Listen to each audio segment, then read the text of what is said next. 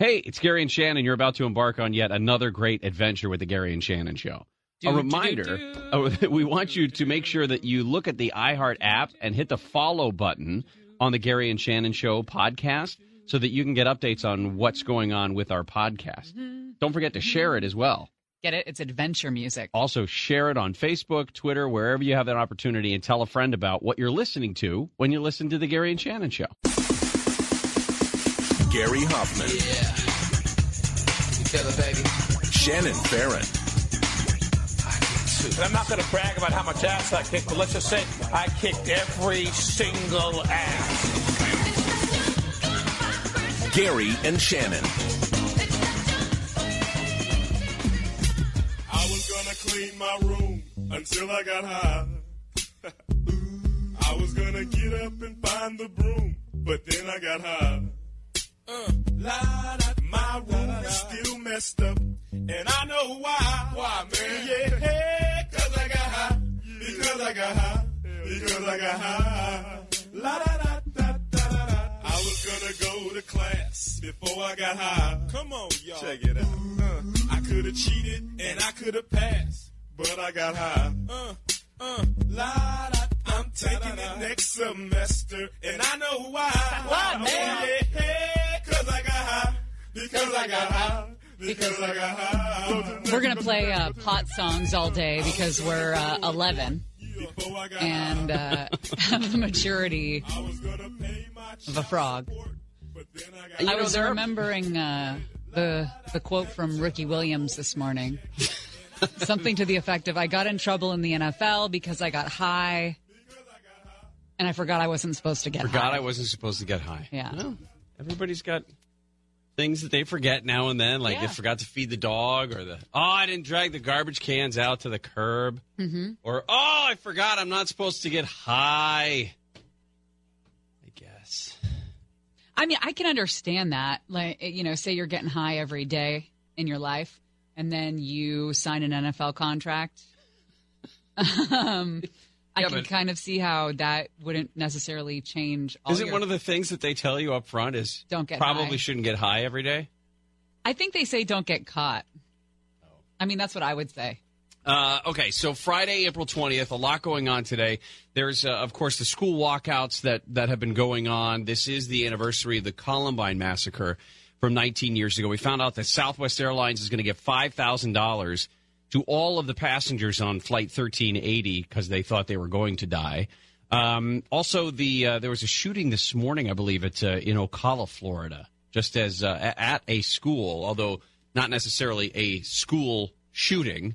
So we'll get some details about that. A bunch of stuff going on. Dean Sharp is going to join us. Mo Kelly's going to join us. We're going to talk about the Starbucks bias training that's coming up and why it might backfire on them. And forest bathing.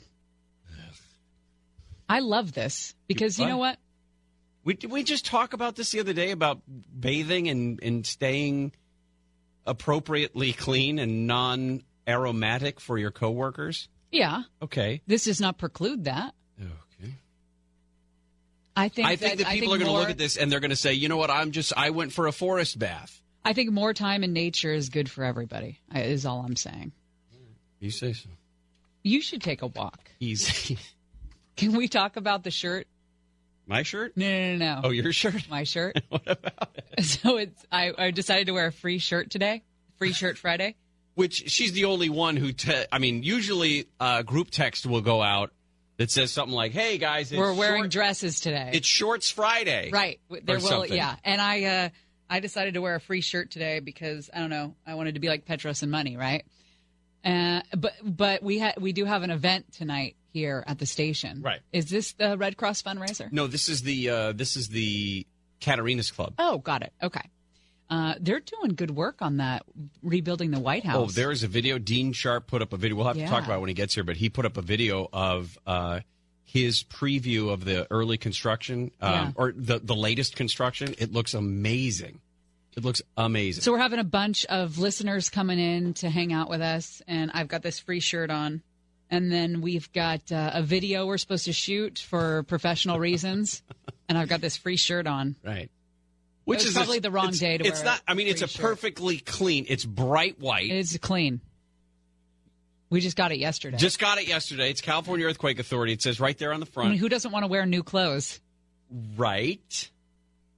But Today was probably not the day. not the day. Not the day. Uh, should have been a uh, clean and new and free shirt Monday, perhaps. Well, we all woke up to James Comey memos. Who's had enough of James Comey? Raise your hand. I feel like I, I hear his uh, interviews everywhere I go. They're they're they're playing on every different outlet. Still, Well, I watched the uh, the 20 minute BBC version of the interview. Mm-hmm. I mean, uh, he, all of his answers are going to be the same, and the more you see it, the more he's asked, his answers become more and more. I don't want to say rehearsed because that sounds like he's trying to fake something, but but his answers become very familiar. well, and I was talking to you earlier about this, and he still seems to me like a real nice guy. Yeah.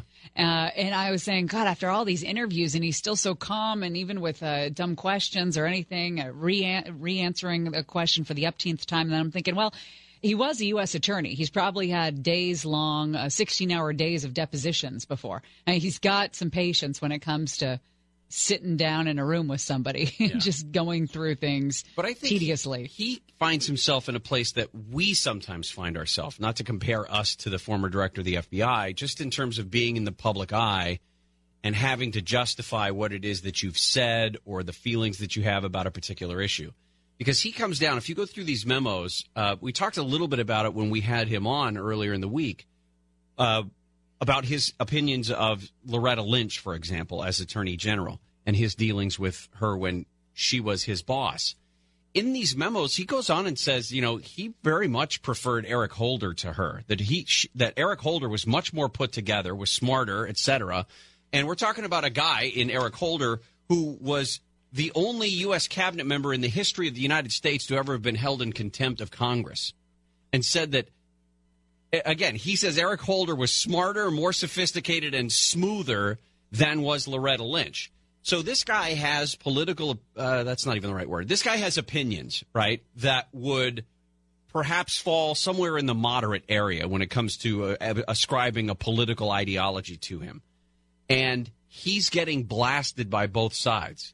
He, like you said, he appears to be a nice guy you know, who in the con in the situations that he's been put into had some horrific and horrible decisions that he had to make. And he talks about the torturous decisions that he made about coming forward with the email investigation, about reopening it or announcing the the, the new classification of investigation when the uh, Anthony Weiner laptop was looked into.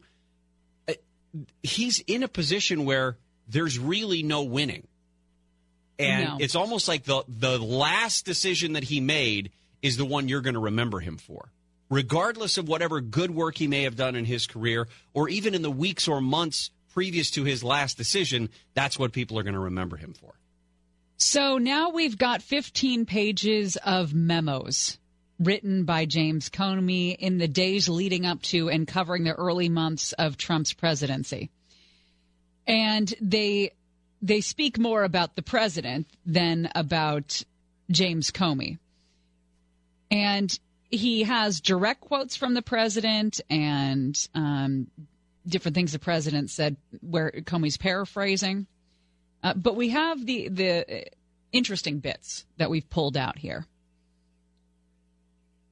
He was pretty flattering to James Comey upon meeting him. Uh, January 2017.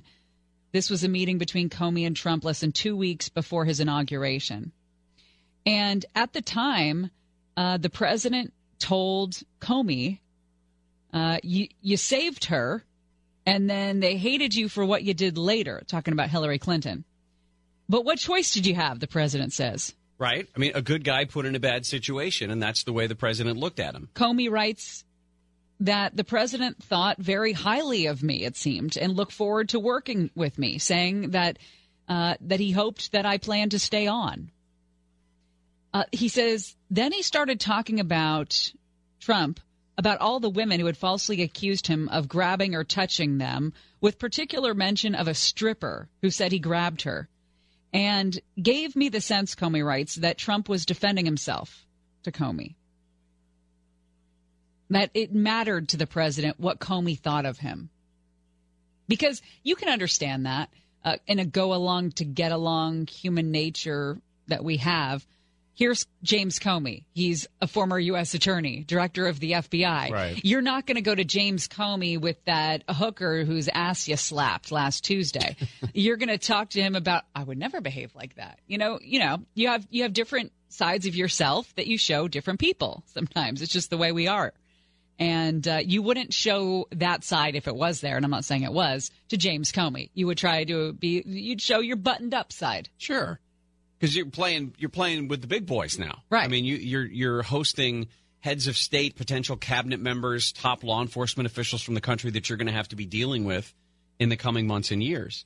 There was- Comey writes the the conversation, which was pleasant at times, was chaotic, with topics touched, left, then returned to later, making it very difficult to recount in a linear fashion. It was really conversation as jigsaw puzzle in a way, pieces picked up, then discarded, and then returned to. That's not a shock. I mean, the, the way the president talks, sometimes jumping from topic to topic, that's just the way he talks. And he said that that was a meeting he wrote in those notes was a meeting right after the president had been sworn in. So he is the president at that point, and he's meeting with them. You can imagine what kind of a life the president has a week, two weeks into a term, where for the last couple of months you've been receiving basic instructions. I mean, constant, constant instructions on how to be the president. Right. And then you are the president. It doesn't slow down anything. Once you take the job and sit behind the desk, it doesn't get any easier. So this guy's mind has got to be going a million miles an hour anyway. This is the part that specific uh, blurb there where where James Comey was he wasn't even really critical of the president for being sort of all over the place in the conversation, but he found it worth noting in his notes. It seemed to me, and I wrote this down, I think he's taking this guy too seriously. In that BBC interview that I referenced, where he did 22 minutes with the BBC presenter about the you know the book and his interactions with the president, et cetera, he said um, uh, the the question to James Comey was, "Were you intimidated by the president?" Because it was uh, along the lines of the loyalty question, whether or not the president was asking for loyalty, and and James Comey never said, "I can't be loyal to you." I am loyal to the Department of Justice. I'm loyal to the Constitution. I'm loyal to the country. Something like that. Um, he said that there were times where he would just not answer. He would just stare at the president Right. without saying a word. And the question was, were you intimidated? He said, I wasn't intimidated by him, like by Donald Trump, the man, But the office. but the office. I, and I had this great reverence and respect for the physical location that I was in, which was the Oval Office. And, and that meant something to me. So I was more intimidated by the office of the presidency and physically the White House that I was in more so than the person. And it made me think he, so he takes, if you can do this, I guess, he takes the office of the presidency very, very seriously. But when you put a personality like Donald Trump in there, uh, James Comey has no idea what to do with him, and he doesn't take what he says serious. Or I'm sorry, a lot of people don't take him seriously, but that James Comey was ascribing too much in uh, too much character to him. Like he was taking the president's words too seriously. Well, James Comey is a serious guy, and being that in that setting in the office of the president, uh, in the Oval Office, there, uh, I can understand that being an intimidating place to be, no matter who the president is. And that's why when we talked to him, I, I pointed out to him that I really um, respected that trait that he showed in that moment, James Comey, when the president saying you're sitting there in the Oval Office, office of the president, and the president, no matter who it is, says to you, "I need your loyalty. Can I get that from you?" And for him to have that trait to sit there and tell yourself, "Don't say anything. Don't make a move. Don't give. Don't give anything." Just be, you know, stay true to your character and Right. your solidness. I thought that that spoke volumes about who James Comey is. Um, because it's so easy in that moment to be in the Oval Office and have an audience with the president, and he asks you for something to say, okay, yeah, absolutely, whatever you have. Of course, I'll be loyal to you. You're the president of the United States, you know? Yeah, I just feel like that he's still getting uh, the short end of the stick here. That James Comey is that he's that he's being accused of things that he. Now listen, I said this before. I said this when we did the interview the other day. I think it's despicable that he would give information to a college professor with the intention of it being leaked to the media. If it's not supposed to be out there and you can't do it through the regular channels, don't do it.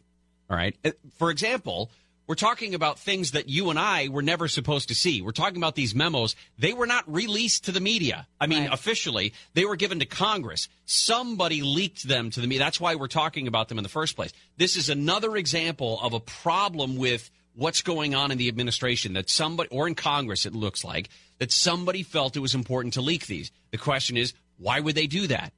Is it because Republicans on House committees believe that this would have been proof that James Comey had a had some sort of vengeance against this president? Because in all honesty, when I've read through them, I don't see that. Was it that this was going to back up James Comey and, and prove that he is this upstanding, wonderful citizen, and uh, you know nothing's going to stick to him? eh, I, I don't know. It doesn't really do anything for either side one way or the other. I don't think. I mean, I'm trying to think if there was an agenda, like you're saying, like who whose agenda would it would it further? Here's the I only- do think the hooker stuff's pretty good. Well, I mean, in terms the- of interesting. it, that's the thing. The when you look at why he did this, the 15 pages of documents, right? Comey said that these interactions that he had with the president were so unnerving that he wanted to write things down. And when he said that, he was referring to why he created them. He said uh, he knew that there might come a day when I would need a record of what happened to defend not only himself but that the uh, but the FBI as well. I think some people are going to take that as he hated this guy, that he hated Donald Trump and he was out for it and he was just going to build this case against him. And I never got that. I never, I never, I never sensed that from James Comey. To that point, the president seemed quite obsessed with Andrew McCabe, FBI Deputy Director Andrew McCabe. Um, he asked at one point, asked again later, whether your guy McCabe has a problem with me. Trump told Comey, yeah, I was pretty rough on him and his wife during the campaign. Of course, his wife, McCabe's wife, uh, running for Virginia State Senate as a Democrat. He accepted a large, or she accepted a large donation from the governor at the time, Mary, uh, Terry McAuliffe, and he Comey writes he's kind of fixated on uh, on McCabe potentially having out for Trump. And we learned yesterday that uh, that there are potentially going to be charges against Andrew McCabe for lying. Sorry, what was it? Uh, lacking candor when it comes to his conversations with Congress and the uh, director of the FBI. We'll come back and talk more about this in just one second. But we have an opportunity right here at the Gary and Shannon Show to give you one thousand dollars. Your shot at $1,000 now. Text the keyword win to 200 200. You'll get a text confirming entry plus iHeartRadio info. Standard data and messaging rates apply. That's win to 200 200. Got to answer that phone. If they call you, you uh, are the winner. But if you don't answer, they'll move on to somebody else and give $1,000 to somebody who will answer, like Brenda and San Bernardino. Do not forget that this $1,000 is brought to you by Cunning Dental. You got uh, nasty mouth? Call Cunning Dental, 888-640-SMILE. One of the things that um, has been going on, I mentioned the, the leak story uh, that James Comey gave information to a friend to leak to uh, to the media. One of the, I think it's the Department of Justice Inspector General had said that at least two of those memos did contain classified information. Now, I don't know what state that was in. Is it classified? I, I, and I don't know the delineation between these two because I'm not certain. If it's classified, does that mean that the information in it has not been redacted?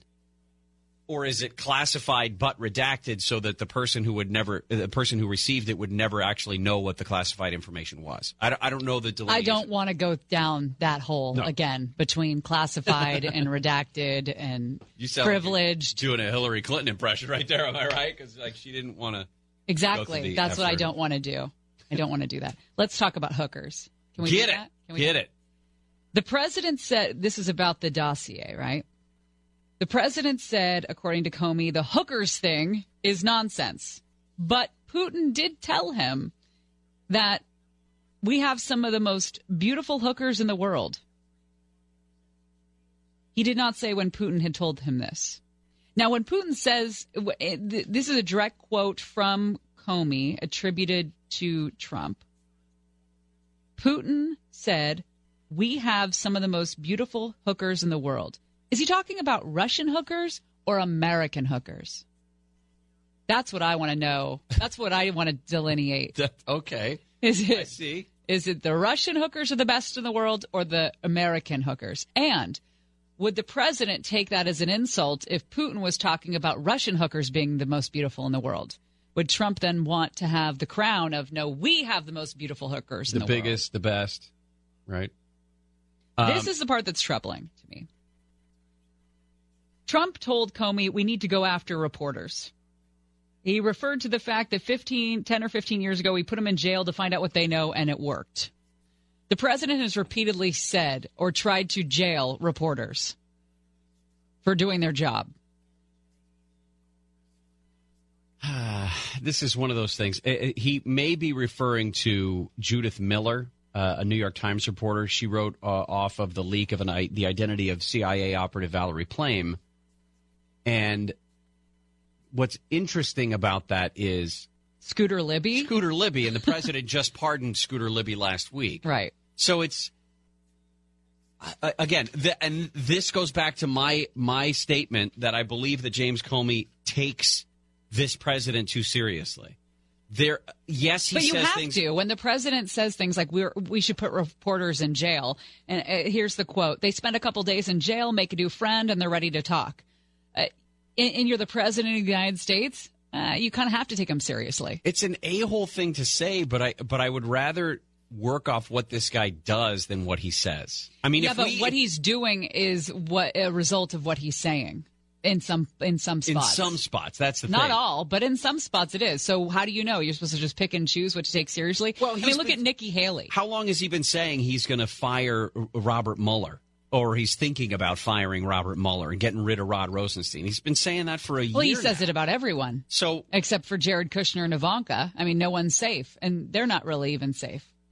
I mean, I, I think it's totally irresponsible for him to say something like that. But I also don't give it a whole lot of credence. I think that I think that James Comey took him too seriously. You have to, though. He's the president of the United That States. and that's the hard part. you know, I, if he's running The Apprentice, it's one thing. It's like, ah, this guy. But you know, this, This guy, guy. is This guy and now, his uh, hookers. the president. Um, Oh, there oh, and the president did refer to the dossier information. Oh, that golden showers stuff.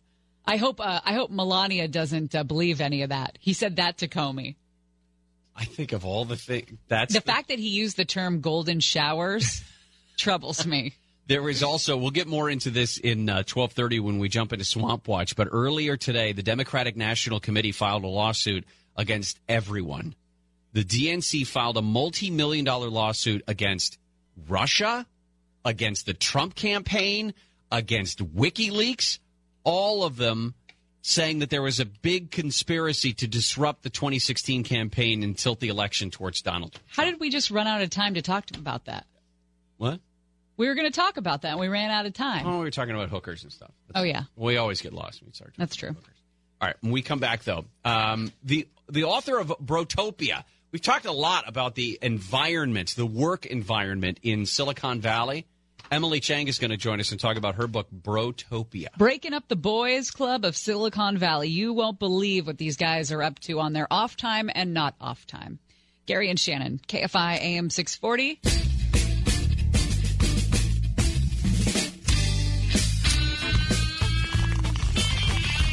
Gary and Shannon, KFI AM 640. We are going to get an update on losing streak Lois, the grandmother that uh, authorities nationwide were hunting for after she murdered two people. That update's coming up next. But first, talked about this book uh, a while back, Brotopia, Breaking Up the Boys Club of Silicon Valley.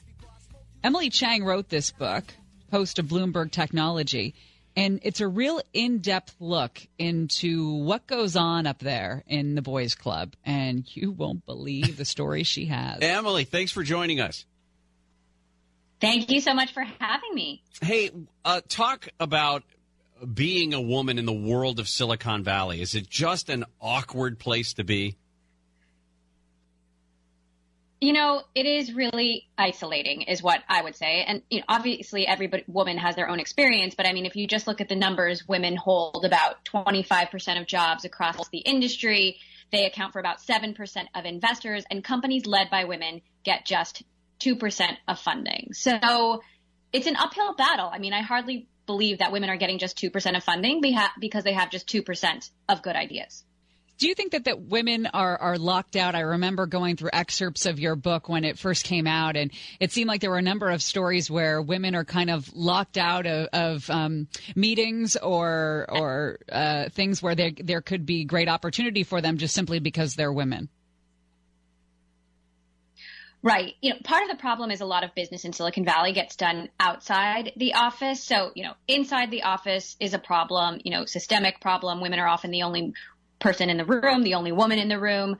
Um, and so they describe feeling as if they have to do this entire second job, this emotional labor just to prove themselves and prove that they deserve to be there. You know, that said, a lot of business also happens outside the office. So that could be, you know, a party, a tech conference, sometimes a hot tub. And that's where women are put in really uncomfortable positions. And, you know, if they engage, they're almost sort of damned if they do and damned if they don't, essentially. I, I know you've used um, this movie to kind of, uh, I guess, describe what goes on in Silicon Valley today, but tell me where Hidden Figures, uh, the movie about these women who were working for NASA, how that plays into the way Silicon Valley works today. Well, if you go back to the 1940s and 1950s, women actually played a huge role in the computing industry. They were programming computers for the military and programming computers for NASA. And it literally was like hidden figures, but industry wide. And then as the industry was exploding in size in the 60s and 70s, they were desperate for new talent. So they started doing these personality tests and aptitude tests to identify good programmers. And they hired two psychologists who decided that good programmers, quote, don't like people. Well, if you look for people who don't like people, um, the research tells us you'll hire far more men than women. Um, but also, there's no evidence to support this idea that people who don't like people are better at this job than people who do.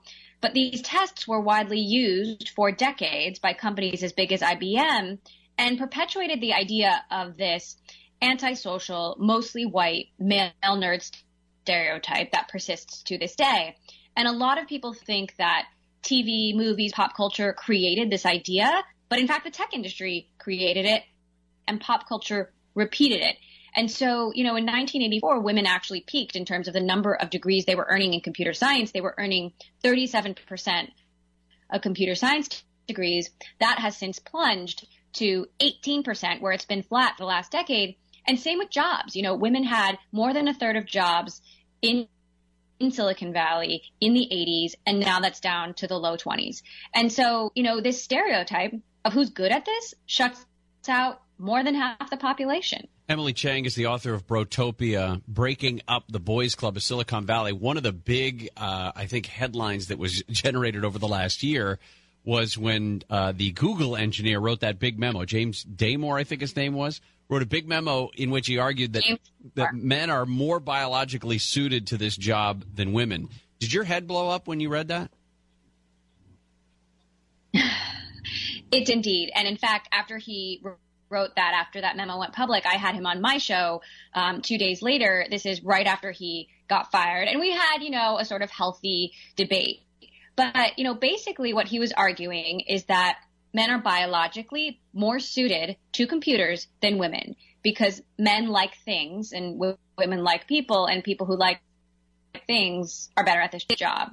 And again, there's no evidence of this. And in fact, he was, you know, perpetuating the same sort of toxic assumption that those psychologists made when they were developing those aptitude tests 50 years ago. And there's a great argument to be made that we need people who like people or care about people or are empathetic to the users whose problems they're trying to solve to be, you know, doing these jobs as well. You know, it makes absolutely no sense to have sort of a monolithic kind of culture building products that are changing the world and are used by billions and billions of people of all kinds. Emily Chang, thank you so much for making time for us, author of Brotopia, Breaking Up the Boys Club of Silicon Valley. Appreciate it. Thank you so much for having me and shining a light on this topic. I appreciate it. Absolutely. Uh, all right. When we come back, we're going to get into uh, losing streak Lois. You've heard this story about the woman who killed her husband made her way down to Florida, found someone who looked like her, and then apparently stole her identity before killing her too. Also, breaking news Avicii has been found dead. 28 years old. What? Swedish born artist, you know, Yeah. electronic music guy. In Oman. Of course, he had a lot of health issues, uh, pancreatitis, I think, uh, alcohol related issues and things, but 28 years old. Pioneer of the contemporary electronic dance movement, rare DJ capable of a worldwide arena tour. He's got two MTV Music Awards, a Billboard Music Award, earned two Grammy nominations. He was just nominated for a Billboard Music Award for Top Dance Electronic Album.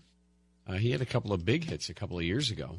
Um, Wake Me Up was one of them. I think he did. Yeah. Uh, all right. Hey um, brother, his also. What's that? Hey brother, was that also his? I Uh, don't know. I don't know if he did that. I know he worked with Aloe Blacc, but I don't know if, if that was the one that uh, uh, if that was one that he worked on. I don't know. It's a good question. Yes, it was. Yes, it was. beating heart. I can't tell where the journey will end, but I know where to start. They tell me I'm too young to understand. Ugh, The age 28, you said? 28. All right. Uh, losing streak Lois when we come back to the Gary and Shannon show. Gosh, I'm reading more about Avicii and uh, really what could be one of the most successful careers in dance music ever. I he was signed at uh, like 17 years old and was just whipped up in a whirlwind. He retired a couple years ago, 2016, at 26, uh, after years of highly publicized health struggles. And there was an article in Billboard. Um, they interviewed uh, his one time label head, uh, Laid Back Luke. And he talked about the first few years of heavy touring, because remember, Avicii was doing worldwide arena tours. The first few years of heavy touring can have a major impact on someone's life, health, sanity.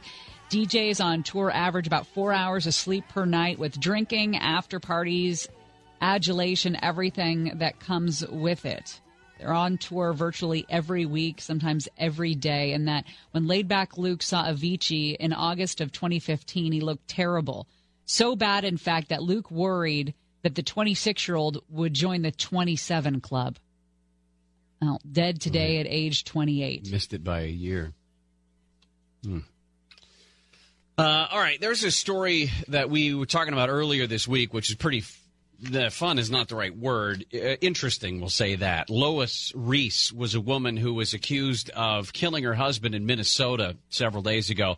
They believe that she stole his money to go gambling, to go gambling in Iowa. Who hasn't uh, gambled in Iowa? Well, Most you know, it's it cold in the and- winter, not much to. Oh, Sorry. that's right. I forgot about your gamble with love in Iowa. Do you want to talk about it? I'm totally over it. That was that Thanksgiving trip that you made out there, right? And uh, you found out she was cheating on you, and you still made the turkey, but The great- you undercooked it Yes. so that everyone would get sick. Yes, and they they refer to it on, in Iowa City as the Great Thanksgiving Bathroom Massacre. Oh, what was in the bathroom that you found out, or the bathroom that you made No, the turkey? It was the bathroom they found out that I undercooked the turkey. oh, Yeah, I get it. So she wasn't in the bathroom. What is that? Oh, is that what mountain lions do? Yeah. Oh, thanks, Blake. Thanks, Blake, showing me what that meant. Yeah, Got it. exactly. He's even doing one of our other actions. Yeah, I know. uh, Lois was known in her small town of Blooming Prairie, Minnesota, population all of uh, 1987, as losing streak Lois because of her well-known gambling addiction. Apparently, um, it turns out that she has been arrested finally at the Sea Ranch restaurant in South Padre Island, Texas. She was sipping a drink at a bar, which is what you do on South Padre Island, appearing cool as a cucumber until the marshals arrived. Um, I'm going to go through some of the uh, some of the Yelp reviews about this place in just a moment. Okay. But first, uh, investigators believe that March 23rd, uh, Lois drove to a bank in Glenville, Minnesota, forged her husband's signature to cash more than 10 grand in stolen checks from him and his business. And after that, she spent the day gambling at a place called Diamond Joe Casino in Northwood, Iowa. She was spotted. Gosh darn it, let's pull over the car. if you get a call from me Yeah. or a text and I say that I am at uh, the Diamond Joe Casino in Northwood, Iowa, come come get me. Or send some Call the sheriff. Send me to some sort of wellness center. She was spotted on surveillance uh, stopping at a Kum & Go gas station next to the casino to if purchase you a ever sandwich get a call or a text from me at Kum & Go gas station, Yep. come get me. Got it. Um, and again, this all happened the day that she, that they found her husband dead, several uh, several gunshot wounds. A few days later, Actually, the Diamond Joe Casino looks pretty nice. they do a nice steak there. Nice steak. it's Iowa. How can you not do a nice steak there? looks like kind of a fun place. She headed to Florida, and that's where she met 59 year old Pamela Hutchinson. Now, what was interesting about that is that when they sat down at the Smokin' Oyster Brewery during happy hour, they said, wait a minute, which one is L- Lois? Oh, they said that Pamela Hutchinson looked enough like Lois that they believe she was just trying to find someone who looked like her so she could steal the identity. No, uh, Diamond Joe Casino is a Boyd uh, a Boyd gaming casino, so I already have a card, a player card. Do you really? Yeah. I can think of worse things. Police say they believe that uh, Riess stole all of the IDs after she killed Pamela Hutchinson. Oh, they have five Dragons Grand slot. In the days after Hutchinson's death in Florida, her Acura with Florida license plates was spotted in Louisiana and Drag- also Dragon Link Panda Magic. They have. outside Corpus Christi, Corpus Christi, Texas, which would be just a few hours up the coast from South Padre Island. So, U.S. Marshal Service all said, uh, and the other police agencies that were looking for her in Florida and Minnesota said that she was armed and considered dangerous. And if you were to see her, you were to call police, but not try to approach her. She didn't look armed and dangerous, according to the uh, restaurant manager. She didn't appear suspicious. She'd been sitting there for about an hour and a half, and she got a call from law enforcement ident- identifying her. This is the manager, uh, telling her that there was a customer in a restaurant and they needed to come and arrest them. They don't have Pai Gow, so that's a no go. Uh, Shannon from Augusta, Georgia says of the Sea Ranch restaurant, this was delicious. I had a very nice, elegant feel to it. I would definitely recommend this place for king crab legs and their wine. Monica says, well, visiting my relatives in McAllen, we went on a road trip and had dinner. We were very impressed with the decor. And this is one of the higher end restaurants on South Padre Island. Good food, but needs some updating or better lighting. So I guess it's not a horrible place. Do you write a lot of reviews for places? I don't write any reviews I don't for places. either. I I, some, I sometimes wonder who has time to to sit and I could think of so many better things. I know it's like a nice community. You're all helping each other because you're writing reviews for different places, but it just seems tedious to me. But I'm very grateful for the reviews. You just don't want to help Just- other people. I just, I guess not. Uh, U.S. Marshal Services, they're not quite sure if she was on her way to Mexico, but uh, it's clear that that would probably be the next stop. If she was able to get through the border, she would make her way to Mexico and wouldn't stand out at all. Coming up next, yeah. a heartbreaker. South El Monte High School kid um, is murdered, and it is looking like it was one of his closest friends that did it. And this is hitting this high school and the area, the community, very hard. We'll tell you all about it. Gary and Shannon will continue after this.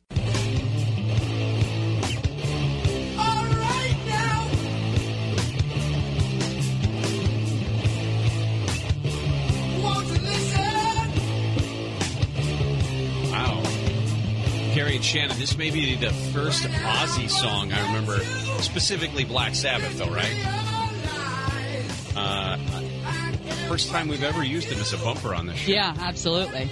Well, big news today. The DNC has filed a multi million dollar lawsuit against the Russian government, the Trump campaign, and WikiLeaks.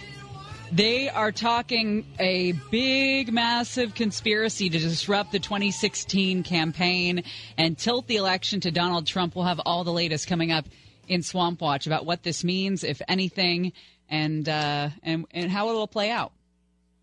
It won't But maybe that's what we get into. Um, there was a, uh, a horrific story that unfortunately reminded us of the Blaze Bernstein case from Orange County, if you remember that. Um, administrators at South El Monte High School called uh, the parents of uh, Jeremy Sanchez, 17 year old junior, because he never showed up for class on Wednesday. Now, that's weird. It was weird for him to miss school. And dad filed a missing persons report. This, okay, I don't. I don't know what it would take for me to file a missing persons report on my kid, but that probably would be one of them, as if she didn't show up to school. Dad gathers a couple of people, uh, a close friend, uh, another teenager with whom he was romantically involved, and their search takes them to this area of the San Gabriel River Trail where the 16 year old that Jeremy was involved with said he had made a tragic discovery. And you can see Jeremy's body. There were stab wounds. Looks like he died there. He was face down in the bushes, apparently. At this point, his actions, the 16 year old who says he finger quotes found Jeremy's body, made investigators believe that something was hinky here. This is somebody who obviously planned this, according to Lieutenant John Corina of the LA County Sheriff's Department, who tried to plan it well and who then tried to throw everybody off. They arrested the 16 year old boy. They say that that 16 year old was the one who killed 17 year old Jeremy. Friends and instructors described Jeremy as a popular student, played football and wrestled, was on the varsity football team, quarterback, uh, known as a free loving young man, wore a grin that easily turned into a full toothed smile or a laugh. He was a little guy. He was five six or five seven, but had a athleticism, a deep knowledge of the sports he played. He was also a wrestler, I believe. He was quick to make people laugh. Um, big sadness on that whole campus. There was a vigil last night. His godmother was there, Christina. She couldn't even speak really. Um, just talking about why would somebody do this? You know, why would they take him from us? Uh, is a teammate on the football team. Told KTLA that his death did not hit him until until yesterday. That Jeremy's death didn't hit him. Uh, he said, Just this morning it all came to me. I just fell apart. He was a great friend, always smiling, cracking jokes. He was my quarterback. I was his go to receiver. Yarvi says. Uh, Kevin, also on the school football team, said he was like a little brother to me. He meant everything. He would always put a smile on my face. This is a strange, uh, almost like dichotomy between the image that a lot of people talk about him and his physical characteristics. He was a small guy, like 5'6", 130 pounds. And if you're playing high school football these days, that's that's pretty small. But that he was very athletic. He loved football. He knew football uh, in terms of the the X's and O's, and he knew what it took to play the game.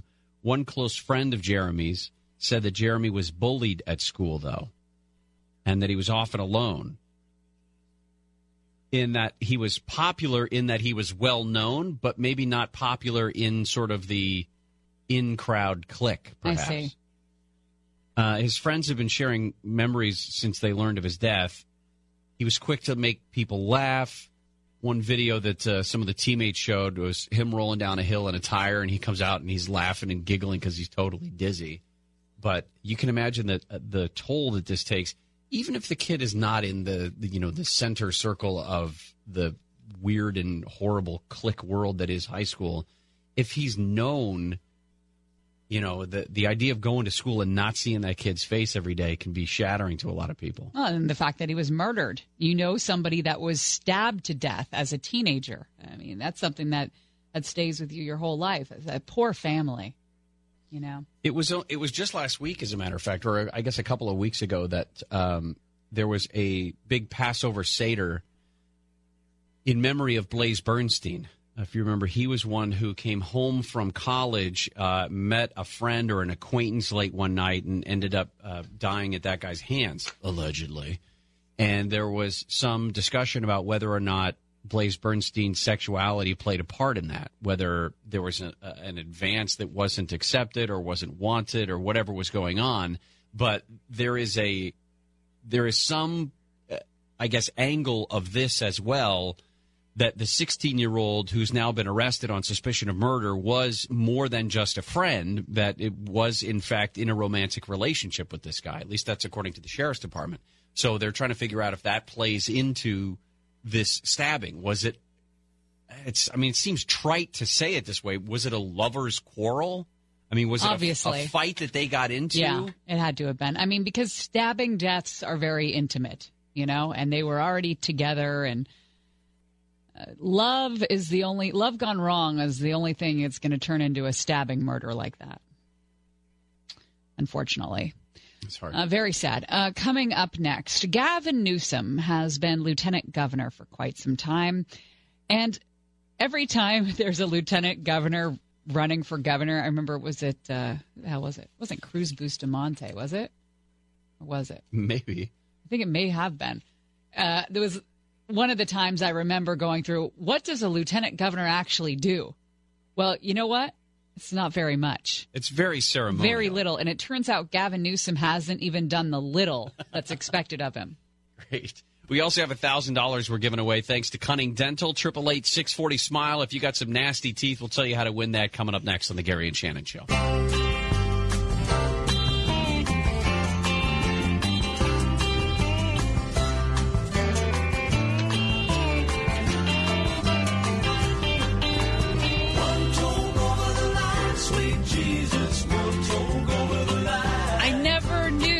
This was about pot. Stop it.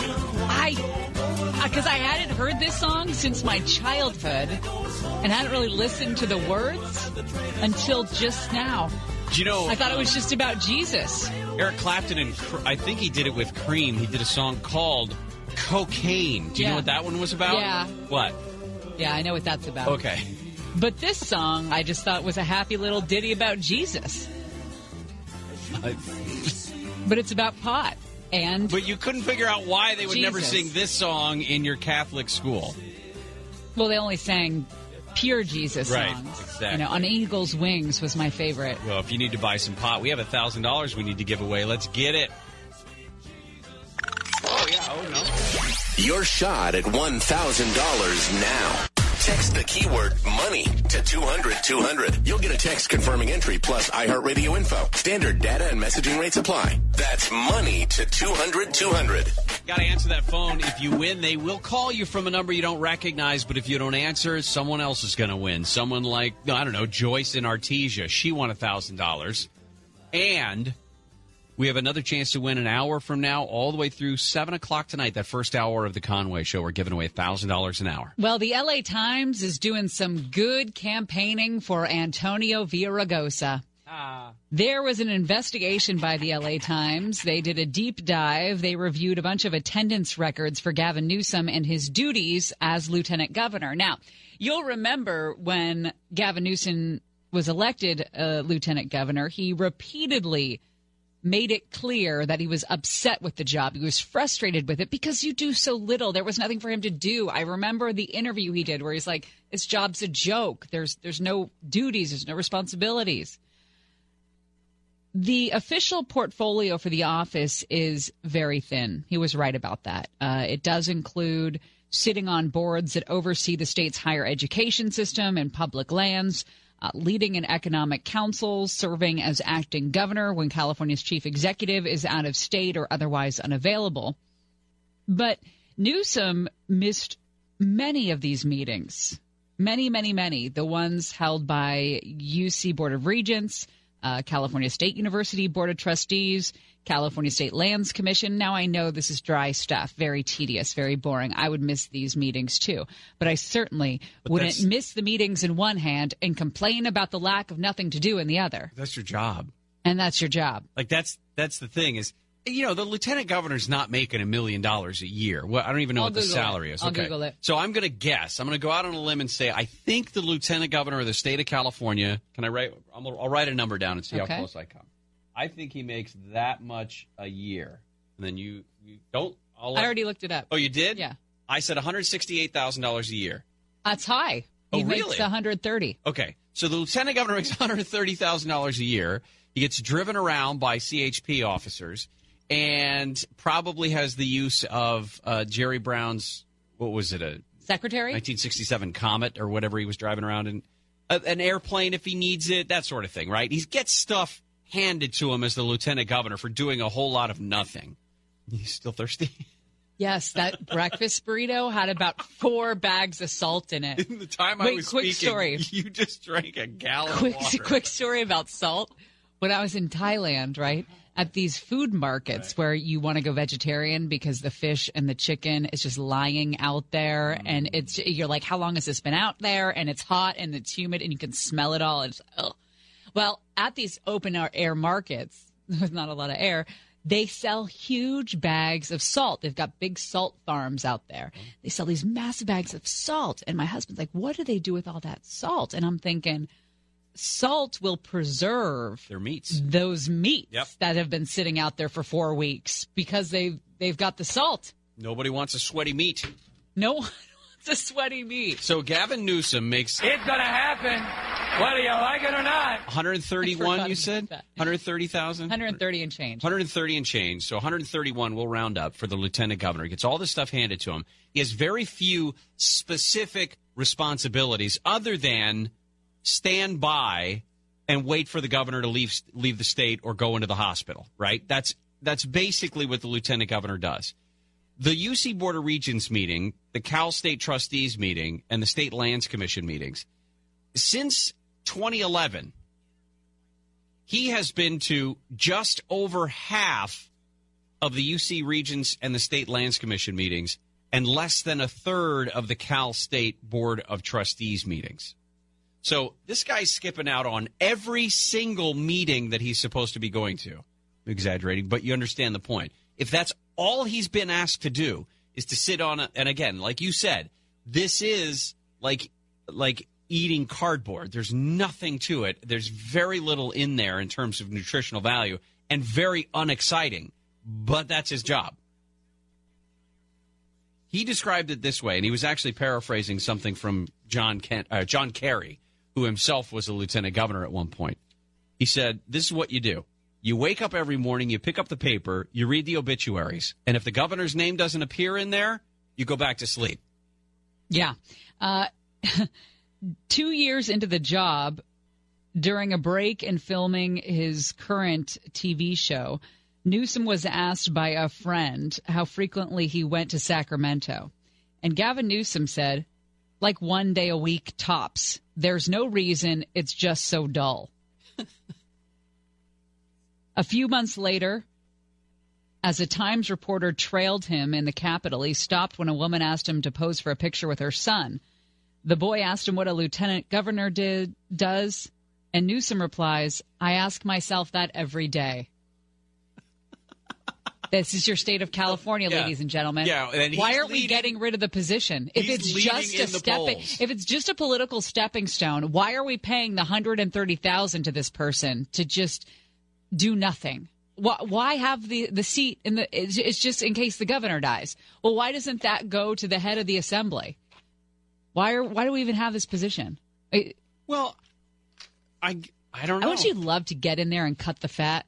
Just get in there, sit in a room, and just start firing people. around Sacramento. Yeah, it would be. a, a- a state government.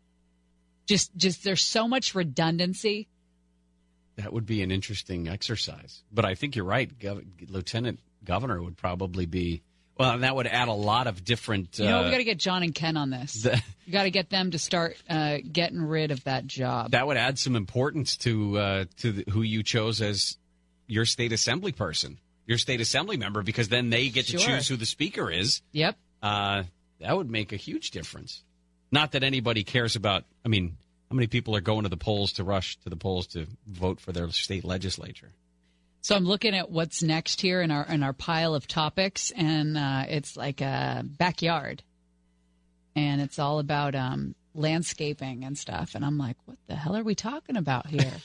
And then I forgot that Dean Sharp is joining us. Dean is and he gonna- knows all about landscaping and what's the latest. He knows about it. We don't. That was that's what was going on in my mind. Don't Like, try how, to- how are you and I going to sit here and talk about backyard landscaping? We're never going to be able to do that. God no. But Dean can better than anyone else.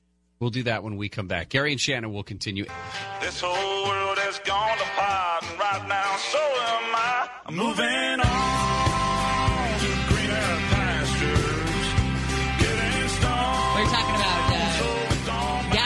Newsom and the lack of a need for a lieutenant governor since the role requires so few things. I think that students in this state are learning from the professionals because UC Berkeley has just elected a squirrel to its school senate. um, so that's that's what's happening in California. We'll get to that story coming up, but Yeah, for those of you just visiting, we, we're sorry. We're sorry. We're sorry that we are the punchline to every joke about bad states. but the weather though. But the weather, seriously. Um, Dean Sharp, the House Whisperer. So I get lumped in with the squirrel news. No, no, no, no, no. That's not. That's not. no, the I case. get it. I get it. Um, does anybody call you Sharpie? Uh, yeah, in high school, a lot. Really? Even though there's no e on the end of my And name. how did you feel about it? I, I wasn't real thrilled. Well, because I call like Brian Suits, I call Suits Suitsy. I think it's just like a term of endearment. Yeah, it's totally fine. I mean, I don't, Okay. I don't have a problem with it. I You can just call me to- Sharpie. What do you Feel me? free Gary. to call me Sharpie. I was never really offended by You can't do that many weird nicknames. Right. Dean is not a weird name, No. but it's No. not a It's a super solid But it's not a super common name either. Right. And it's just Dean. I mean, there it is. It- you, you know. Yeah. I was talking to somebody the other day. Uh, their name was Andrea, and I had to ask, is, is that is it Uh, Andrea, Andrea? or is it Andrea? Yeah. I said, you have one of those names where if you are kind of feeling snooty and you want to put somebody down, you can correct how they are pronouncing your name. Yeah. But not with. I never get. I, never get that. You don't have that I've luxury. had I'm like, no, option it's either. it's Dayan. Thank you very much. Let's talk about this. Is such an interesting way to look at landscaping. This concept. uh, I mean, everybody uses rocks to some degree, whether it's you Yes. know, pavers or um, you know a big boulder that's sort of an eye catcher or something like that out there in the yard. Yep. Everyone's got some stone of some kind in their yard. This I've, I don't think I've ever seen it used in this form. I've seen it used in a military fashion. Stones Sure. in cages. All right, so here's the thing. We're going to earn my keep here for the weekend. Everybody who's listening, who's a DIYer, or who's even thinking about redesigning their rear yard landscape, you got to think about this. And I'll tell you why. Because just like you, I am getting r- super, super bored with and tired of uh, railroad uh, pile planters and slump stone planters and cinder block planters and all of It's you so know, all of- yesterday. it is just so and and those little interlocking uh, retaining wall blocks that with the rough faces that and the little hooks on the back. It's just like I'm so oh I was over it 10 years ago I was over it. So there is, I just happen to be doing a project, a custom project for a client right now where I kind of conceived that this this concept of a Gabion cage would be perfect for her application, and it's just it's been on my mind, and I thought I would just come and share it with you guys. So. A Gabion cage. Spell it what we're for people talking so about. so be- G A B I O N. That's it. And if you you know you look this up on Wikipedia, you'll get the whole history. Gabion. This is an ancient ancient form of erosion control and wallscaping. The Egyptians did a version of this, not using wire baskets, but using wicker baskets to hold back the banks of the Nile from eroding during flood season. Hmm. The Romans renamed it. The, the word Gabion comes from gabion, which is like an Italian word that means big cage. Oh, that's nice. That's good. And so basically, it's a cage of wire mesh that you fill with rocks. Okay? It's a cage full of rocks. But the applications are furniture, planters, benches, fences, garden walls, fountains, water features, fire pits. Uh, we can even clad the outside of a house with this. And it just works on the principle. I think the easiest way to explain it is it works on the sandbag principle if you've ever seen sandbags stacked, stacked up, it's friction and mass and porosity. In other words, that air and water can move through it. You put those three things together and you contain them in a container, and you can stack just like sandbags. You can stack them high, thick, and they can do an amazing thing. So this is kind of the wire and rock version of a sandbag that is a permanent feature. Engineers in other countries will use these to create dams and levees. I assume it's pretty cheap to do it. Well, here's the thing: it's just it's a wire cage that you Yeah. fill up with rocks. So and it can be aesthetically very pleasing. yes, You and can and choose specifically the stones you're going to put in there that would be Exactly, and if you uh, the uh, the Gabion masters, the guys who really know what they're doing, uh, they don't end up using all of their money on the attractive stones throughout. What they'll do is they'll stack the most attractive stones on the outside edge where you see them, and they'll they'll backfill the interior with gravel or or cheap rock just to hold it all in place. I'm trying to find some sort of a parallel between that and radio, but I can't. Uh, That's in there somewhere. I'll work it out later. Um, in in a, a military version of this, if if anybody has seen this, I looked it up. Is called a Hesco Bastion, which is also a giant. I mean, it, it's a box. It's not done for Exactly. For, um, yeah, this is a cousin of a visual bastion. purposes, Yes. or for, for visual reasons. But it's a it's a box filled with rocks that can be portable, that can be moved. You empty it out, you move the the, the barrier to a different area, but it's for safety purposes. Yes. So, So the, the application amazing. that I'm doing is uh, my client has an above ground spa. You know, one of those just typical above ground spas with the typical from the spa company kind of the the fiberglass cladding around the edge that's supposed to look like wood, but nobody buys it, and we all know that they get faded and ugly and they warp and so on. And her challenge to me is, okay, let's put the spa in the backyard. I don't want to bury it or anything, but can we make it really classy? And so I'm surrounding this spa with three foot wide, uh, three foot tall by 18 inch deep gabion cages, and then we're putting a wood deck on the top. And it actually, that rock experience that you see, this rock wall blends in with some other features that we've done in her backyard, and it's just sexy. It's kind of a, a real tension of very modernist looking stuff with, uh, you know, rocks. So We- about is, as old is as this a. DIY thing? I mean, could Absolutely. you go It's get totally- a cage? Where do yeah. you even start it? Well, here's the thing. There are a ton of DIY videos online. So if you Oh. just start looking up how to build a gabion cage, you're going to get all sorts of ideas. People do them out of chicken wire, which I don't recommend. They do them out of chain link fencing. They do them out of the rolls of concrete wire mesh that you can Oh, buy from Home Depot. Uh, you just got to be careful. You got to learn. You know, there's some physics involved here, right? You don't want the walls bulging out, but it can be done super inexpensively. And then if you want something really high end architectural, then uh, there are companies. There's a couple of companies here right in Southern California. Believe it or not, it's all they do is make heavy duty quarter inch thick mesh gabion cages and you just go on their website and you can put in the dimensions that you want they'll build it to order and ship it to your house you assemble it and fill it with rocks What's coming up on the program? This weekend, I'm talking about glass. Okay.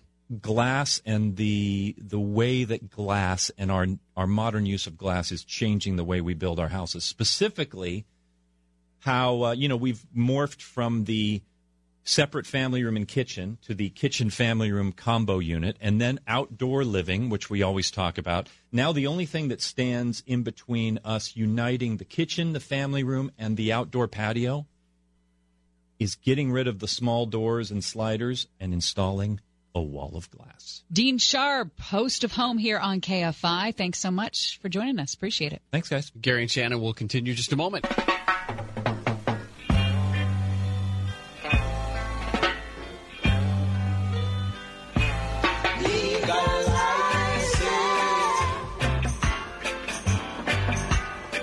Don't criticize it. Gary and Shannon, Avicii, dead at 28 years old. Body found today uh, in Oman. Electronic dance uh, superstar, selling out worldwide arena tours. Got very famous very quickly, very young, and it looks like that took a toll on him and his health. Don't know how he died uh, yet, but very sad. Avicii dead at 28 today. Other big news today the Democratic National Committee filing a multi million dollar lawsuit against the Russian government, the Trump campaign, WikiLeaks. saying that they all were engaged in a conspiracy to disrupt the campaign. We'll get into more of that in the uh, in Swamp Watch because there's a lot to that. Conspiracy is not hard to prove. Someone's just dragging me across the coals on Instagram today for this for this case. Really? Yeah, well, he's been tagging me in uh, these these memes that have nothing to do with us, but he's tagging our show uh, in these bizarre things, talking about how.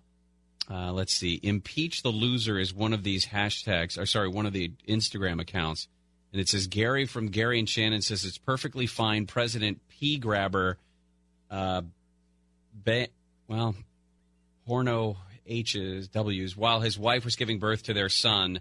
What a scumbag. I wonder what his wife Shannon would say.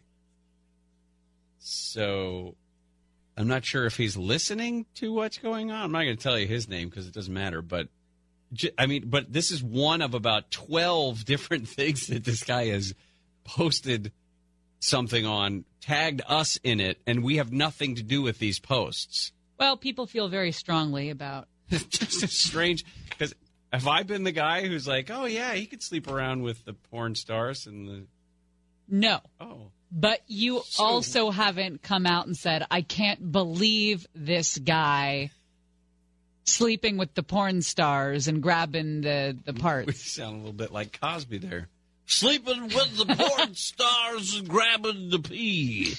Okay. Yeah, Uh, no more of that. We won't say that anymore. UC Berkeley, one of the finer learning institutions here in California, wouldn't you say?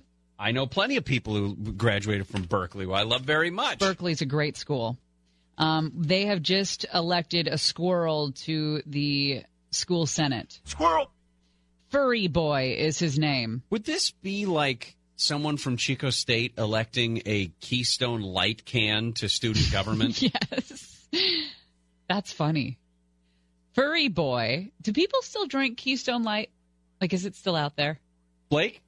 Blake doesn't know. Oh, Blake Oh, you're right. drinks lemonade and boba. He did just drink his first glass of wine the other day. Yes, I did. I feel like such a failure. What's wait? What's wrong with boba? Why'd you use it as a Nothing. bad? Boba? Yeah, He loves Like, boba. It's boba's ju- delicious. Juice with snot balls in the bottom of the cup. Well, if you're not a He loves those if you're a slimy texture balls. person, it doesn't go well. But I'm not a texture person, so I'm fine. After the Associated Students at UC Senate tabulated their votes, um, they realized they're going to have to change some of the furniture in their meeting space. Furry Boy resides in Berkeley's Eucalyptus Grove and is endorsed by the UC Berkeley Memes for Edgy Teens Facebook page. Oh, well, then hell, if he's got their endorsement. He finished the election in the top 10, so he's got a seat among the 19 other senators. Um, Good Lord. Stephen Boyle, who should be punched squarely in the eyeball, is the sophomore who has been running the satirical campaign for Furry Boy. I shouldn't say that. He shouldn't. I, physical violence is not what. But people should walk by him and tisk. That's what they should. We do. may be going the way of fiction books in this country, with government being a complete joke to everybody and not mattering very much anymore uh, in in decades to come. Uh, in that Ready Player One book, they have a government, but nobody pays attention to it because it doesn't mean anything. And then they have a government that governs the internet or their virtual reality internet that they all like are obsessed with, and that's the government people care about. And wouldn't that so be the case in this country if we had the government in Washington and then the government that is in charge of things that you consume, whether it's uh, publications or entertainment or any of that? You'd have a hell of a lot more people engaged Yeah. with with that body, wouldn't you?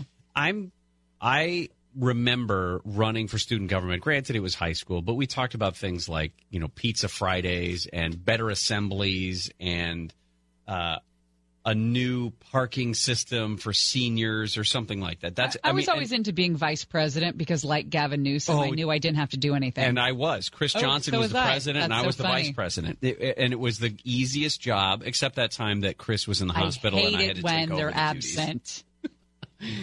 but but how how nice must it be to be student in student government at a UC campus like Berkeley, right, where everything is taken care of for you. Granted, Berkeley is, and and rightfully so, a major, uh, what would you call it? A major co- pillar is the right word. That's what I'm looking for. A pillar when it comes to politics in California. May not agree with the politics that come out of Berkeley, but you can't argue that it's not important. This guy's talking about focusing on campus sustainability, and I'm not talking about Furry Boy. I'm talking about uh, Stephen Boyle, the guy who put it together. He wants to talk about campus sustainability, disabled students, and community development. That's what he wants to talk about. What does the squirrel want to talk about? If well, he wanted to talk about advocacy for squirrels, community representation, and, And basic nuts. security. He did want to create a sidekick named Nutty McNutnut and foster safe spaces for squirrels. You're making that up. I am not. And bridge the divide between humans Nutty and squirrels. Nutty McNucknut. Nutty McNutnut was the mascot he wanted to build. He wanted to come up. Anyway, I'm sorry, Berkeley. I'm sorry, 20 year olds of this generation. I'm sorry that we have failed you to the point where you're so freaking bored that you have to vote Furry Boy and his sidekick, Nutty McNutnut, to your student senate. I'm sorry, okay? I'm sorry we gave you smartphones. I'm sorry we've gotten you addicted to tablets and screens. I'm really sorry. And you should be ashamed of yourself. You should still know better. We'll do what's trending when we come back.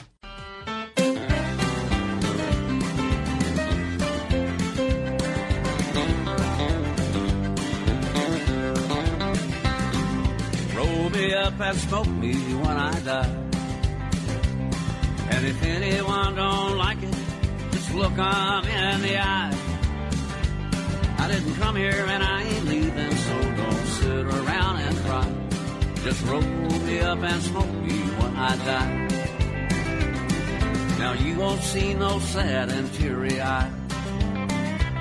When I get my wings and it's my time to fly. Gary and Shannon on this Friday, 420. All my friends and tell 'em Oh, there's a party, come on there's. Snoop Dogg. Now just roll me up and smoke me when I die. You can't have 420 without roll Snoop me Dogg. up and smoke me when I die. My daughter said we should leave cookies out for Snoop Dogg. like Yes. it, Did you? That's going around on Instagram. She Mil- saw that. She stole that. I know. Milk Kids and kids don't have original jokes. They steal them all from Milk and cookies. milk and cookies. Yeah, like Santa. Is he? I know. I know. Like Santa. I don't think he's. Duh. You just got so mad. I know, like Santa. You just had an, as many syllables in Santa as I had this morning when I was yelling at Blake. Baleka. Uh. What else is going on? Time for What's Happening.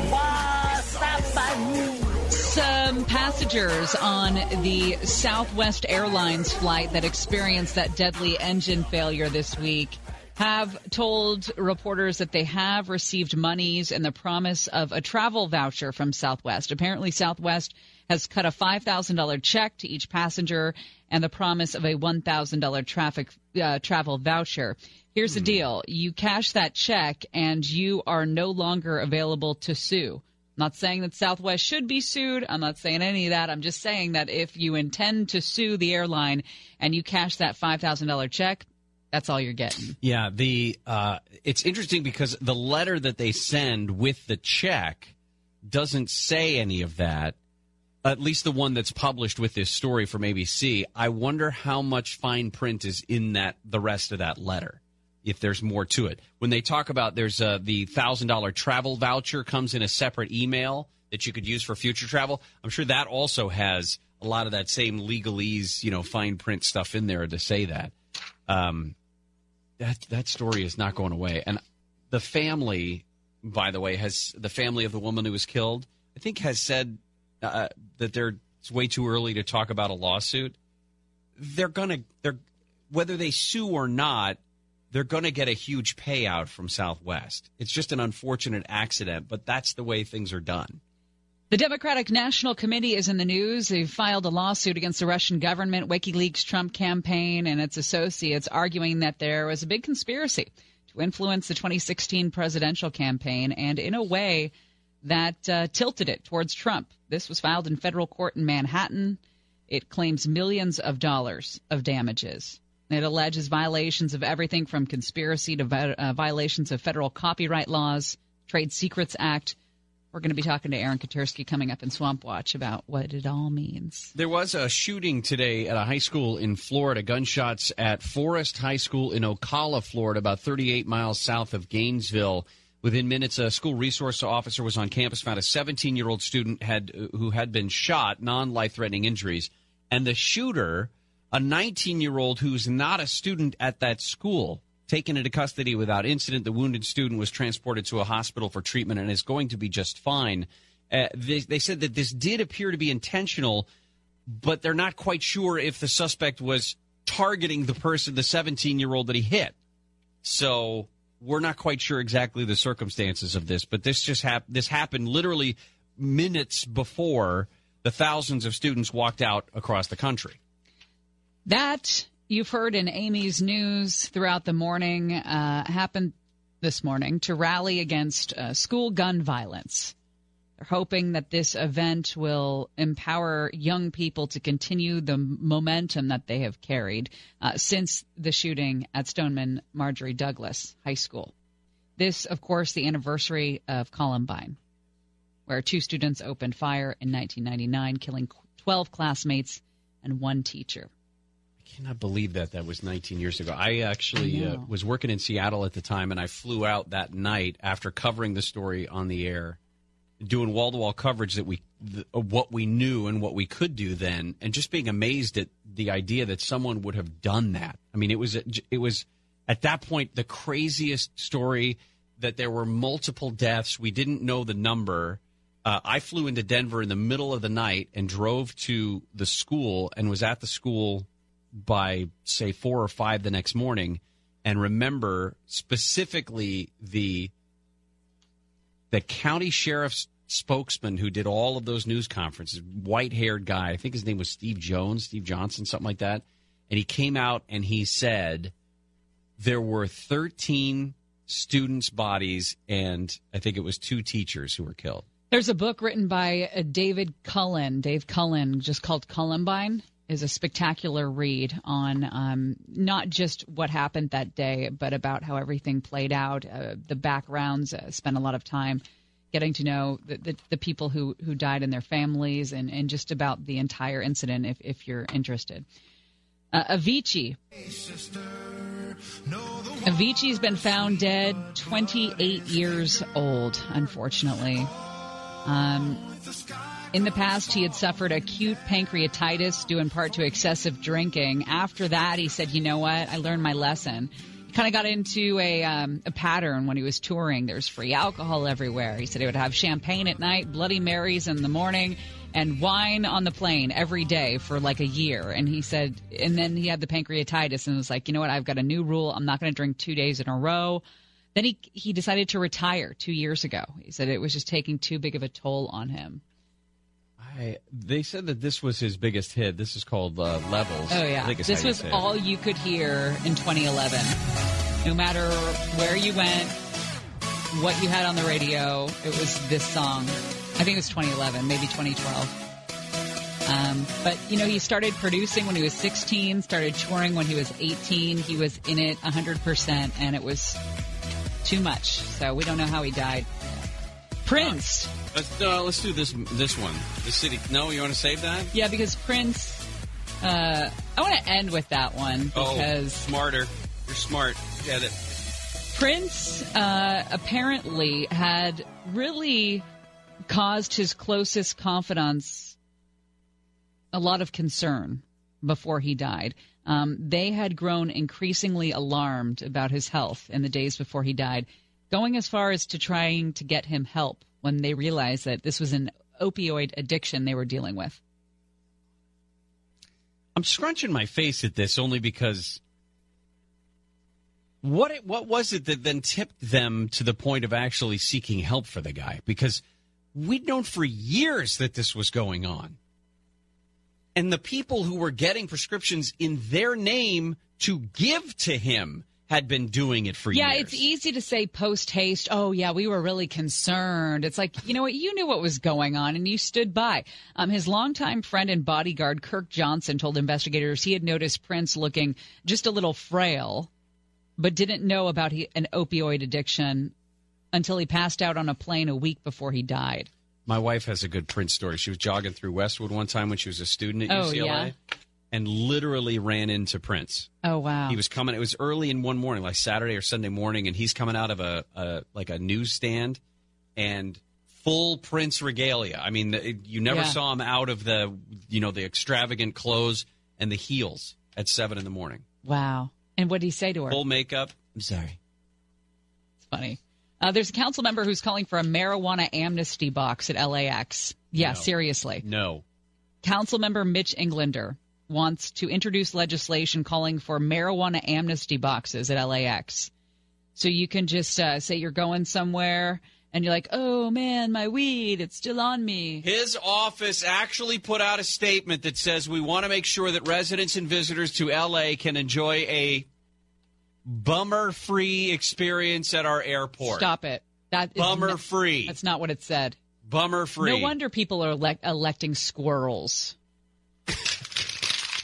Because at least they won't put out statements that say bummer Dumbass free. crap. Hey, speaking of which, why am I getting uh, so upset about all this? I don't know. Speaking of which, you got nothing to do with uh, four good hours of your day? Why not go forest bathing? That sounds like fun. We'll talk about that Yeah. when we come back. we'll give away forest thousand. bathing. Lord.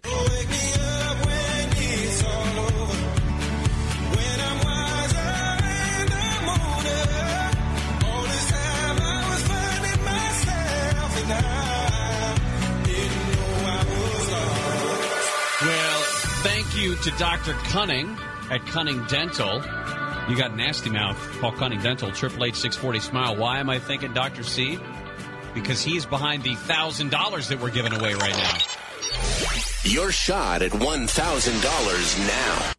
Text the keyword bills to 200 200. You'll get a text confirming entry plus iHeartRadio info. Standard data and messaging rates apply. That's bills to 200 200. Uh, Got it. Answer that Northern phone. California. They'll call you and let you know you won a thousand bucks. These if are not, our, we'll t- we'll- an hour from now, these are our all the way through seven o'clock tonight, the first hour of the Conway Show. These are our people. No, these are not our people. This and- is a stone's throw from where my parents live. It's a thing up there. I grew- in the Northern California. I grew up exactly where they're talking about. Mm-hmm. I grew up in Sonoma County. Yeah. Uh, forest bathing. It's a full blown movement. It doesn't involve bathing, uh, it's figurative bathing. As in, you. Oh my gosh, it feels like I can hear. Doesn't this feel nice? No. Okay, so this is what we do. Ready? Nothing. That's helpful. What we do as we just walk very slowly Okay. through the forest. Okay. Okay. Right now, we are at Quarry Hill Botanical Garden in Glen Ellen. We are going down a manicured garden trail. It's overlooking a vineyard. The idea is to look closely at absolutely everything. Remember, slow down, Gary. You have to go slower, like half a dozen steps a minute. And you're kicking up dust. That's a how minute? slow. Half a do- six steps a minute. That's how slow. You're not kicking up any dust, Blake. If you move as fast as Gary, you're done. Stepping very slowly, and you're looking at everything. When is lunch? Twigs. You're examining the twigs. You're Find inspecting. a piece of bark, you can eat that. You can't eat it- the bark. Only if it's fallen. Shut up, Blake. You inspect all the leaves. If you see an ant, like that one right there, oh, don't touch it. Just watch it. How much am I paying for this? You're not paying anything for it unless you hire a forest therapy guide like myself. You can also buy a $15 paperback book called Your Guide to Forest Bathing. The slower you go, guys, the more you experience. We're always in a hurry these days. It's time to I slow a down. question. I have a question to New Shannon. hmm Okay, let's just say that. What is your relationship to that purple flower right there? I don't have a really. I don't know what you're talking about. Think about. it over. I'm not thinking Don't about my rush. relationship. Don't rush. This is all about taking your time. The flower is not going anywhere, Gary. Look at that bird. I can't even see the bird. Think about the flower. Can I ask a question to New Shannon yet? Yeah, yeah, yeah. Let's say New Shannon, let's say old Shannon was hiking on a trail somewhere Mhm. and some schmo is dragging their feet at 10 steps per minute. hmm Yeah. What do you do? Do you go, oh, that guy must be enlightened. I'm going to bathe in the forest like he Which, is. which Shannon is this? this is old Shannon. Oh, she's not here right now. No, no, that's why I'm asking to talk to her You'll to because I think her later. I think she's more sane than this Shannon. If you want to try one of my forest bathing workshops, where you can learn to think about your relationship with that flower, that'll set you back uh, fifty bucks. You want to go on one of my forest bathing treks? no, You want to learn to be me? no. You want to learn to be New Shannon? That'll cost you thirty four hundred dollars in Can a I- forest bathing workshop. What? Question. Yes, you in the back with your hand on the flower. What? As this trek moves quite slowly, Yes. how long and of what distance would this fifty dollars cover? Apparently 50 yards Blake, to go this from the isn't, parking lot. This isn't about how much bang for your buck can you get. This isn't about getting a workout. You know, it's going to be a five mile hike or anything like no, that. no, no, no. I don't mean it in that situation. I mean, how long will I have to um, learn learn from your enlightened ways? H- however long it takes. Like I said, that flower's not going anywhere. When you s- want to think about it for t- five minutes, ten minutes, twenty minutes. when Steve Rubenstein from the San I'm here. Francisco Chronicle went on his forest bathing adventure, Mhm. it took an hour to walk 50 yards. An hour. I think I could fall fifty yards I think faster. than that new Gary, angry Gary, free shirt Friday Gary, could benefit from forest bathing. All right, I'll go forest bathe down the hallway. Look for your tree twin while you're out there. My tree twin. And get and talk to it. Ah, We're going to get into Swamp Watch when we come back. Aaron Katersky's going to join us talk about this loss. Would you shut that bird up? Oh my gosh. We're going to talk about the Democratic National Committee filing a lawsuit against you and you and you and you and you. You know- Everybody gets a lawsuit. Ever since Oscar left, you haven't gotten a 20 second hug, so that might need to happen in the break. Nick? Drain the swamp. We're going to drain the swamp of Washington. We're going to have fun doing it. We're all doing it together.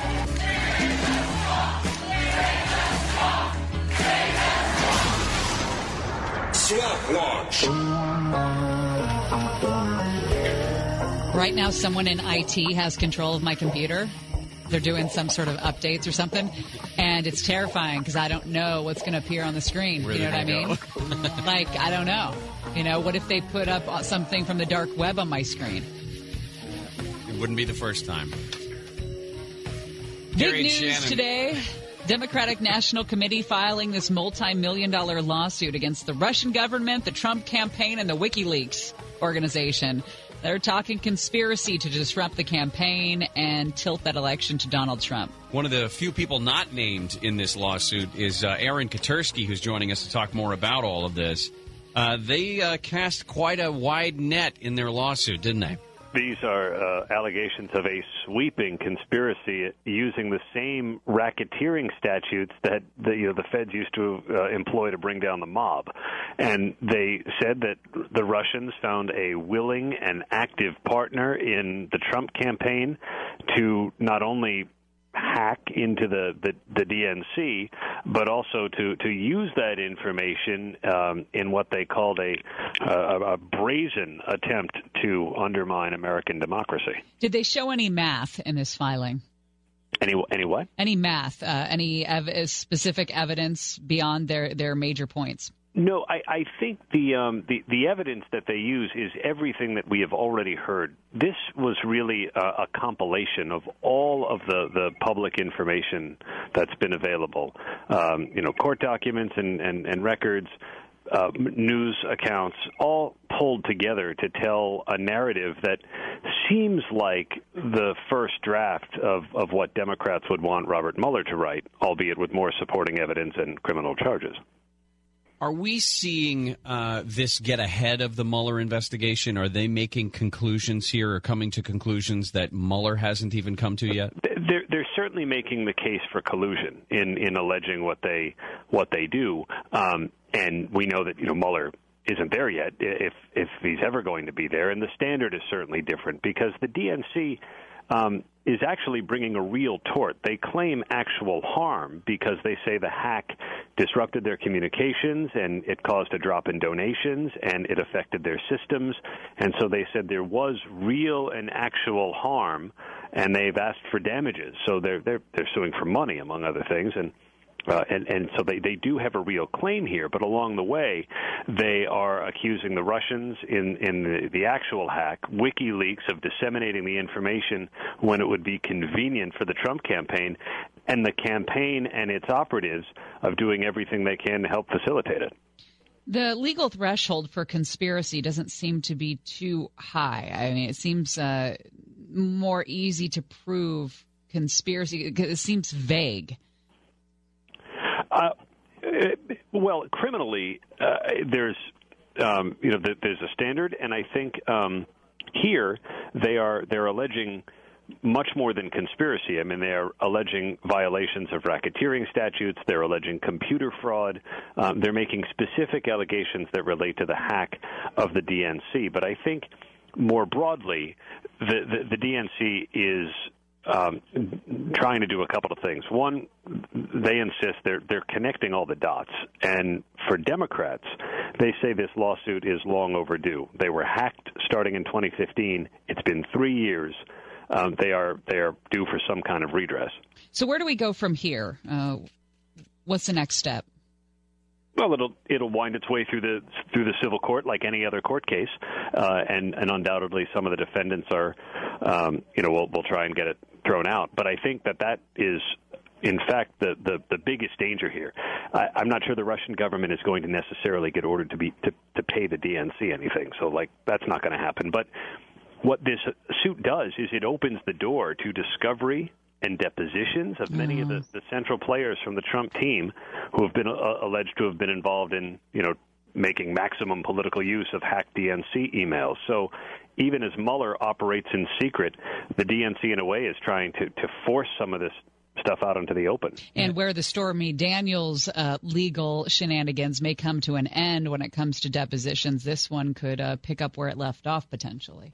Oh, and and sure, and and in um, you know a much broader fashion because they're they're naming, if not the president himself, uh, a couple of his family members, a number of aides, and a, a number of others who have all been under suspicion by Mueller.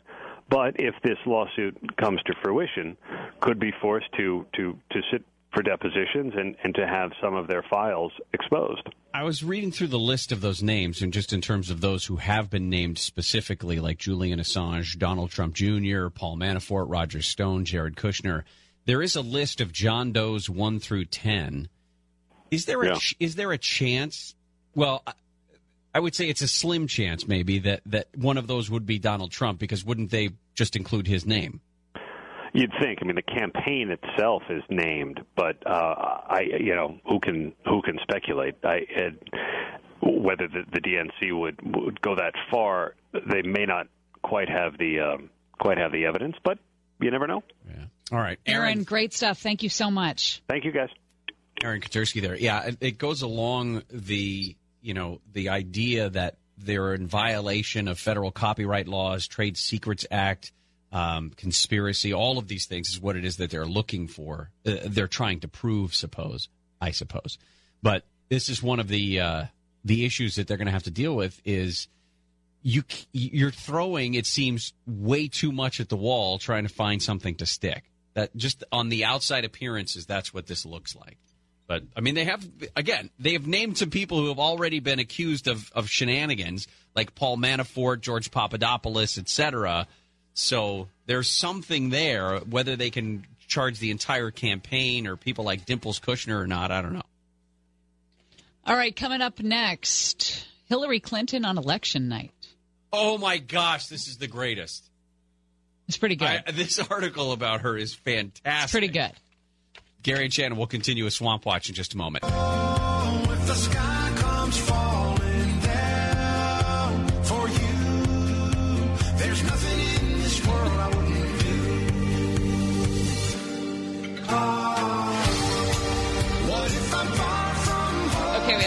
pull back the curtain. I'm looking at Gary's lunch. It is a baby Tupperware container full of baby carrots, uh, a little baby container of hummus, an apple, and a single egg. That's a good lunch right there. That is protein, that is fruit, that is vegetables. I applaud you, sir. Well, it's uh, I need something to counteract the blueberry donut I ate earlier today. There was fruit in it. Mm, yes, I suppose. We're in the middle of Swamp Watch talking about what's going on in Washington, D.C., and there is a wonderful story. Um, New book. a, yes, a new book called Chasing Hillary 10 Years, Two Presidential Campaigns, and One Intact Glass Ceiling by Amy Chozick. Ouch, when you read those words. One intact glass ceiling. How much does that piss her off? I don't know. It doesn't piss me off. It piss you off? You're a woman. No, I meant uh, Hillary Clinton. Oh, that, yes. That part of it, yes. Um, they have a lot of insight about uh, things that that Hill was was saying during the campaigns.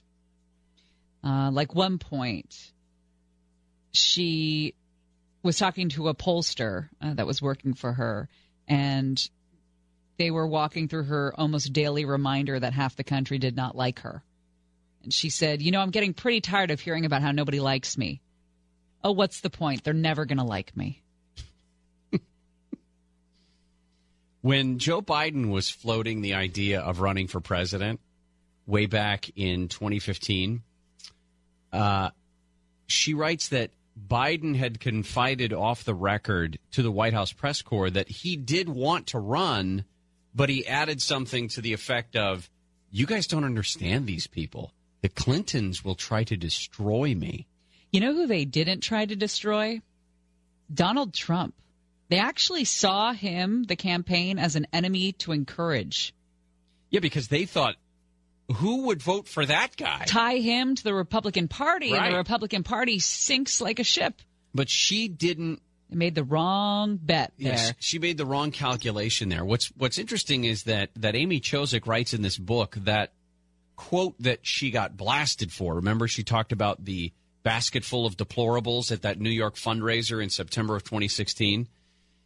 That was no slip of the tongue. It wasn't an off the cuff comment. She had been using that language for months. She broke down Trump supporters, always did, into three baskets. Basket number one, the Republicans who hated her and would vote Republican no matter who, no matter who the nominee is. Basket number two, voters whose jobs and livelihoods had disappeared. People who felt like the government let them down. Then she should have gone to those state. Anyway, uh, basket number three, the deplorables, the racist, sexist, homophobic people that he appeals to. Yeah, and which is clear. I mean, the question is, and I think her biggest miscalculation is which of those baskets was bigger. Here's the problem. She got a lot of laughs to that line, Yes. as detailed in the book. She got tons of laughs over that deplorable line. and like any seven year old who tells a joke and gets a laugh, they're going to repeat that line thousands of times. Here's the problem the audience that she was surrounding herself with when she would talk about the basket of deplorables was, you know, friends in the Hamptons, uh, dinner at Martha's Vineyard, uh, Beverly Hills fundraiser, sunset cocktails in Silicon Valley. That's where it got a laugh. Not in not in mid America, Not, in Mid America, which she failed to visit enough. and not in that basket number two, the people whose jobs and livelihoods had been lost, who uh, they disappeared as a result of the government working around them to try to bring some some health back into the economy. She Fast- said, she, yeah. So, I mean, she was just trying to say that the deplorables were the racists, the xenophobics, all of that. But the way that she delivered it made it seem like everybody who supported Trump was a deplorable person. Right. There were people who were sexist and would refuse to vote for a woman or homophobic or whatever and, and just didn't they didn't want to vote for her. Yes, there is a basket of those people. Yeah, the but question that's is not how it was received. she made it sound like all of them were in that basket, which is ridiculous. That night after she said basket of deplorables and the internet shattered, she said, I really messed up. That's what she told aides that night. Now, the, on the night of the election, campaign staffers had to decide who was going to be that went in and told her into her suite that there's no chance of her winning. Right. Uh, Jen Palmieri is a one who had what they said was one of the best bedside manners and was a very close associate. Um, that made her the designated deliverer of bad news to Hillary Clinton as the candidate, but not this time. She told Bobby Mook, Robby Mook, that there's no way that she was going to go tell Hillary that she wasn't going to win. And Robby Mook was the spokesman for the campaign for a long time. He's drained. He's deflated. He's watching the results with the uh, with his team down the hall from her suite in the hotel, uh, and he gets out into the hallway to break the news to her, and she didn't seem at all surprised. Uh, and quotes Hillary Clinton as saying, "I knew it. I knew this would happen to me." And then would leaned into Robby Mook and says, "They were never going to let me be president." Now, Real rich from uh, a Clinton who who stopped Joe Biden's Yes, stopped Joe Biden. Tried to undermine uh, Yeah. uh, Bernie Sanders' c- uh, campaign. I mean, th- th- ridiculous. It's absolutely ludicrous that she could be as w- where she was. I mean, a woman at the top of a ticket in a major campaign, who, by the way, won the popular vote. Don't forget, won the popular vote to become president of the United States. It wasn't that they were never going to let you become president. They, They. beat the Clinton political machine that night. I still remember where I was sitting at home looking at the te- which television, and when uh, Ohio went to Trump, Yeah. and just being like, "Oh my God!" I remember I got a couple messages from Petros earlier in the day. He's like, "So does Trump have a chance of winning this thing?" And I was like, "No way." You know, everything was wrong. Everything that we read was wrong. All the polling. Uh, I mean, it showed it close, but But nothing. that was that was a shocker. It's an eye opener for everybody. Yeah. All right, we come back. An update on losing streak Lois. They have finally caught the woman who apparently killed her husband and then killed a look-alike and stole her identity. We'll tell you where they picked her up. Also, Mo on the movies coming back and Starbucks doing its bias training, or I should say anti-bias training. Does it work? Coming up next on Gary and Shannon. And Reef.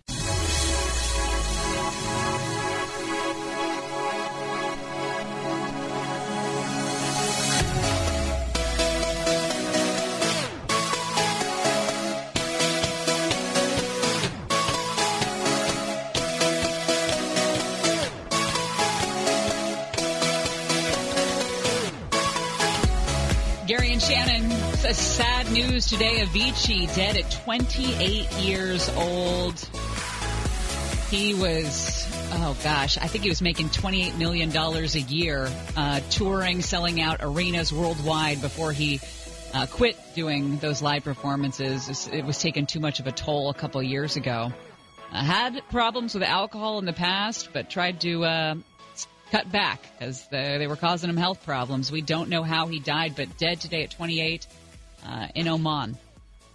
One of the stories we've been talking about and having, uh, I guess you could say we've been having fun.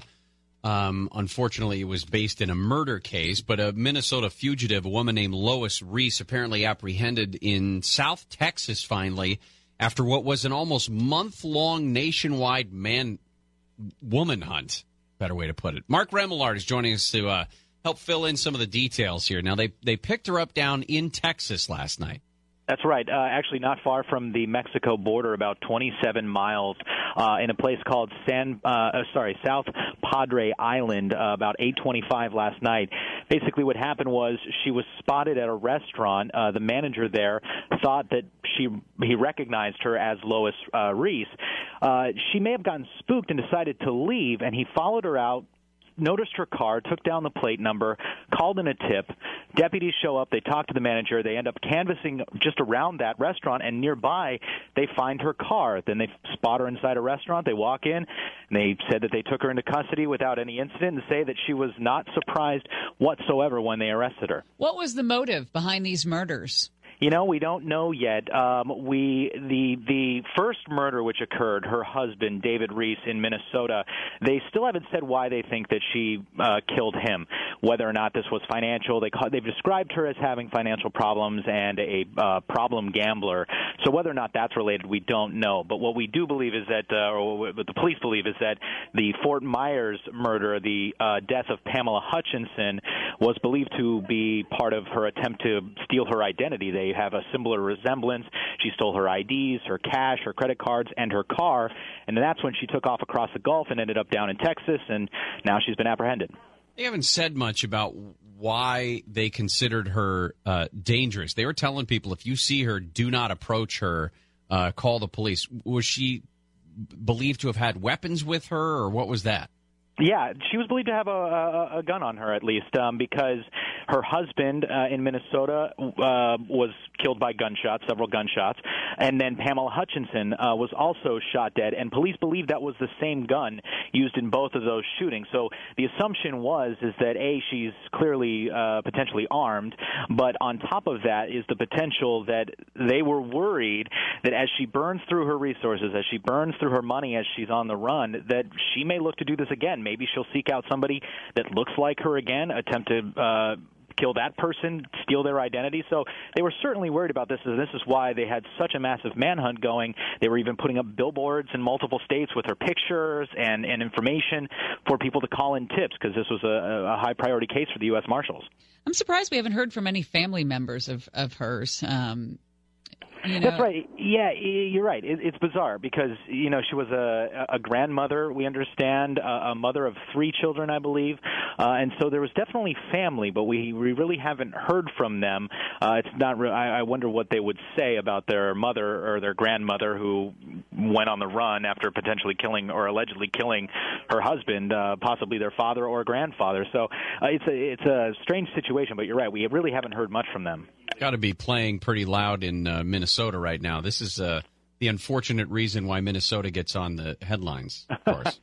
Sometimes, yeah. Sometimes this is what uh, sometimes puts com- certain communities like uh, Douglas County, where this, or excuse me, Dodge County in uh, southern Minnesota on the map. Sometimes, uh, and our understanding is that obviously she's going to face a lot of charges. Um, you know, from potential murder charges to grand theft, ID theft, uh, possibly check fraud charges because she took fraudulent checks from her husband's business account and cashed ten thousand dollars. That's and then she went to the casinos with that. So uh, she'll be facing a lot of charges. And our understanding right now is that she's being held in South Padre Island Jail, and they're working to coordinate with uh, Florida authorities, Minnesota authorities as to where and what charges she'll be facing and how they go about the, those court proceedings. Would, would this have changed at all if she did make it into Mexico? I mean, obviously, marshals would still follow her.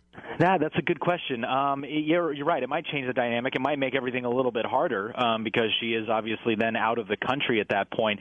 Uh, we understand that the uh, U.S. Marshals, law enforcement had given her information as well as Pamela Hutchinson's information, the person that she allegedly killed and stole her identity, gave that to Border Patrol so that if she attempted to cross the border, uh, that uh, you know they would they would hopefully spot her. Um, but you're right. It may make it much more difficult had she crossed the border, and she had quite a bit of head start because her husband was killed or at least found dead on March 23rd. So she's been on the run for a few weeks, but he hadn't been seen in quite a while. Neither of them had. So she had quite a head start by the time they realized that her husband had been killed and then began looking for her. So that got her all the way down to Florida where she spent some time. Obviously, she really didn't move that far from Corpus Christi, which is where they last spotted her vehicle. So uh, very, very wide-ranging manhunt here. But you're right. If she had made it into Mexico, it could have changed the dynamic quite a bit. Mark, have you found out what her game was? Was she into roulette? No, I didn't find out. That's a good question. Hmm. I should have figured out. I remember you asked me that Damn it, the other Mark. day, and I should have done that, and I did not yet. but I didn't find out. But I did. You know what I did read was that she won twenty five hundred dollars at a casino in Louisiana that she See, stopped at. that will do it. That will make a gambling addiction right there. Yeah, isn't it? And and apparently she collected the winnings in her uh, her own name, which is part of the reason that they they. Oh, that's not smart. She took Wow. the winnings in Lois Riess's name. Well, sometimes Wow. winning a little bit makes you go a little bit more crazy. Yeah. Yep. By the way, we'll wait. If you wanted to look up what game she was. No, that's that's a deep dive. That's Oh, like that's like That might take me a few reporting. Yeah. All right. yeah. Thanks, Mark. We Thank appreciate it. Yeah, no problem. Mark Remillard there, the latest on uh, this losing streak Lois, the character that was finally picked up in Texas after this nationwide search for her in a connection with a couple of murder cases. All right, Mo Kelly's going to join us in a few minutes. We're going to talk about some movies that are coming out this weekend. Also, of course, coming out in the next few weeks. We're looking at you, Avengers and Deadpool. I know that you're super excited to go see I Feel Pretty. I know that you've been talking about that movie all week long. We You love Amy Schumer. We will talk about that in just a few minutes. We also have $1,000 we're going to be giving away. Thanks to our friends at Cunning Dental. You got a nasty Amy Schumer smile called That is Mean. That was really Who really said that? That was mean. You did. Mean new Gary. She has a wonderful smile, actually. New Gary sucks. He needs to go walk through the forest. Triple eight six forty smile if you want to call Cunning Dental. We'll tell you how to win a thousand bucks coming back.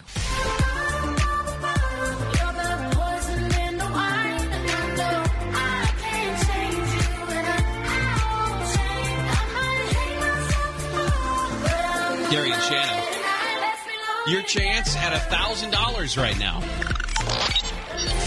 Your shot at $1,000 now. Text the keyword cash to 200 200. You'll get a text confirming entry plus iHeartRadio info. Standard data and messaging rates apply. That's cash to 200 200.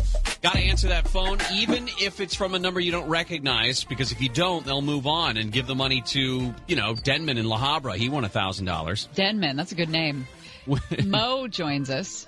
Welcome to Mo on the Movies. Oh, Red. Don't be ridiculous, darling. It's Mo on the Movies. Kiss me. Not a chance. Well, we're doing forest bathing. We're not. We're forest bathing. Did you hear our forest bathing segment earlier? Of course he didn't. He has a life. He probably heard the words forest bathing and decided now would be a good time to do whatever. To do anything, anything else. Yeah. Uh, I it's haven't just bathed in a forest since maybe I was 13. It's just a trend up north of, of going into nature areas and just walking very slowly, like very slowly, like six steps an hour, uh, just to take everything in. You know, figure out what your relationship is to that flower or that ant or that piece of bark. We're not related. Right. Um, but anyway, long. uh, Gary's super stoked about this weekend's release of Amy Yeah. Schumer's "I Feel Pretty." Tell me, uh, give me some opinions of Amy Schumer. I think she's she's hit and miss. There are times where I found her very funny. and there's- Trainwreck was hysterical. Yeah, yeah. There are times I think that she's very funny, and other times like, okay, that was the wrong project for her. But overall positive. Um, Amy Schumer and Michelle Williams and Emily Ratajkowski star in Ratajkowski. in I Feel Pretty. It's a woman struggling with insecurity. She wakes up after she falls, believing that she's the most beautiful, most capable woman on the planet. Her new confidence empowers her to live fearlessly. What happens when she realizes her appearance never actually changed? I bet. My jawline. No, no, I, I always, I always wanted this to happen. I, you, you dreamed that this will happen, but I never thought it would really happen. I mean, look at me, look at my boobs, look at my.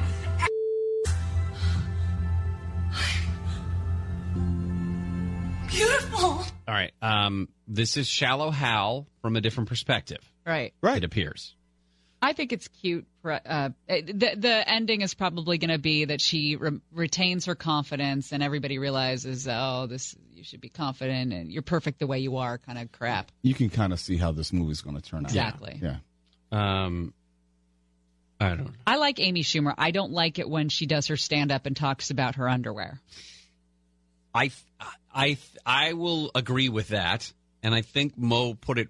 You put it well when you said she she could be hit and miss. There, Yeah. there are times when I think she fits perfectly into a role, and other times where it's just not the right. This one, I mean, I think she can fit into this role. She's she's talked a lot about body image and body positivity, and uh, I don't. know. I am not going to see this movie. I think her. I think her line was, "I can catch a D Anytime she wants. anytime she Right. wants." Yeah. Uh, that I think that's what That was from her stand-up special. Right. That was um, her uh, women's empowerment and acceptance. But it was funny though. I laughed out loud when I heard it. Yes, but would you consider it a call to arms for women everywhere? No. Okay. It's stand-up comedy. I can catch a Right. D t-shirts. yeah. I mean, Hashtag. You almost wore that today on Free Shirt Friday. This is my free shirt mode. Do you like it? California Earthquake Authority. I got it yesterday. Do you want to see the bat? a million policies. Is that what it is? A Million policies. It's important to get ready for earthquakes. Uh, Super Troopers 2 also comes out this weekend. A border dispute arises between the United States and Canada. Super Troopers are tasked with establishing a highway patrol station in the disputed border area. This thing with Farva screwed up, Pooch. What? They can't lump us in with that f***ing Martian. We're all in the same boat, fellas. But our shenanigans are cheeky and fun. Yeah, I mean, his shenanigans are cruel and tragic. Which makes them not shenanigans at all, really. Okay. Again, I, I could barely get through the first one. Do we have to do this a second I never time? saw the first one because I every time I would see something or someone talk about it, and look, I love dumb humor. Don't get me wrong. I am a fan of just bottom low hanging fruit comedy, and I still couldn't get through that. Does this involve Canadians? Yes. I would rather see another Starship Troopers than Super Troopers. That's and Starship Troopers was bad. that is saying quite a bit. Oh, Mo, I've been dying to tell you this. Uh, I started reading Ready, Ready Player One. Mhm. Exceptional book. I'm, I almost read it in one sitting. It'll be interesting to see then what you think about the movie. Yeah, I mean, I, around to it. I've I've talked to people that have read the book and seen the movie and say they're very different and they're to be appreciated both, but it's not the same thing. Can we go back then a couple of weeks and talk about that? Because would you?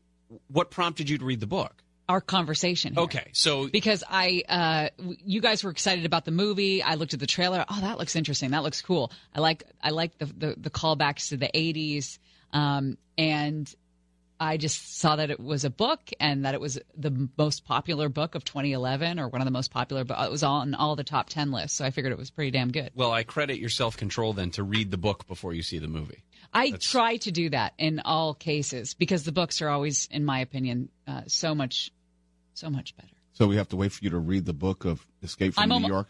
Uh, I don't think there is one. Oh, I don't okay, think so you have- really have no excuse.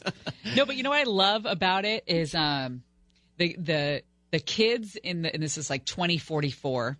And the kids in 2044 are obsessed with the 1980s and everything that is 1980s pulp culture. Um, in a way that I find that the kids today, like the teenagers and stuff, are not obsessed with anything that came before them. You know what I mean? They're so self-absorbed. Yeah. Exactly. They don't care what happened in the 80s or the 90s for Nothing that happened matter. before they were born. Right. Uh, so it's really cool to see these kids obsessed with what went on in the 80s. Um, this we also have this weekend opening another movie named Traffic. I think there have been six of them, if I counted correctly. Pretty much. This one is Traffic with a K, though, so it's going to stand out. A couple offer a romantic weekend in the mountains, played by Paula Patton and Omar Epps, accosted by a biker gang alone in the mountains. Brea and John have to defend themselves against the gang. Will stop at nothing to protect their secrets. Come inside. You can call your family. Let them know where you are. Apparently, there's a lot of whispering in the movie. That. Call somebody.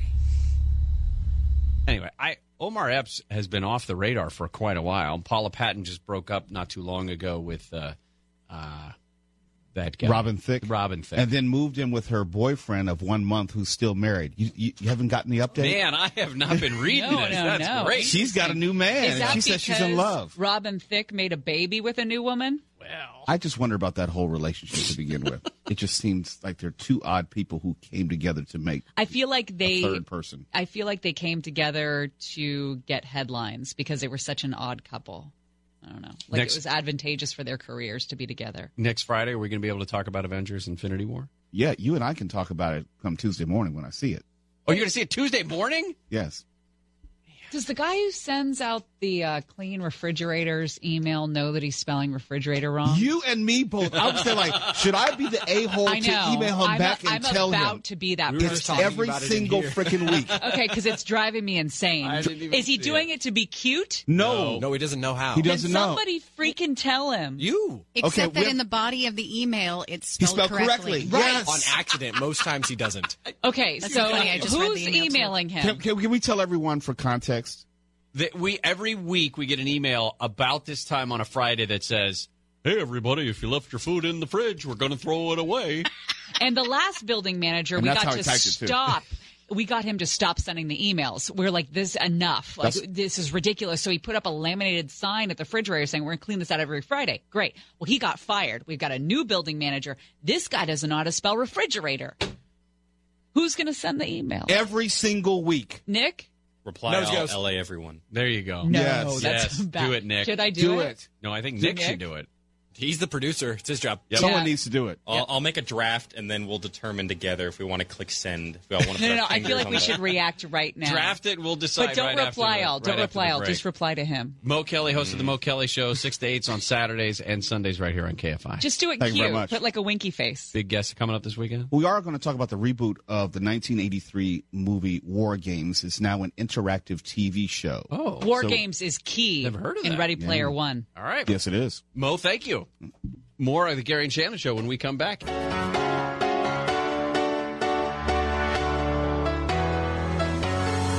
Well, there's a will, there's a way, kind of beautiful. And every night has a state so magical. And if there's love in this life, there's no obstacle that can't be defeated. No. For every That's not- to tear for the vulnerable. That's, uh, every lost soul Chris Martin. That's Coldplay. miracle. For every dreamer, a Yeah. dream we're unstoppable. Oh, there it was. I heard it. So you got it. Hey, speaking of uh, Mo Kelly, we just talked to him about movies. It is Free Movie Friday with Atom Tickets, giving you a chance at some free movie tickets. Here's how you can do it. You text them right now. Text the word reporter to Atom1, A T O M 1, for your chance to win. It's the Atom Tickets app. You can browse movies titles, buy tickets, invite friends, pre order concessions, all from your phone. Skip those lines. Of course, standard data text message rates may apply. Well, we told you that Starbucks is going to close thousands of stores for racial bias training. It's going to happen May 29th in the afternoon. We're talking about 175 employees that get to sit through racial bias training. I just watched that Office episode the other day. That is a fantastic look at what anti bias training is and does in the workplace. There's a place for it, and I'll say that outright.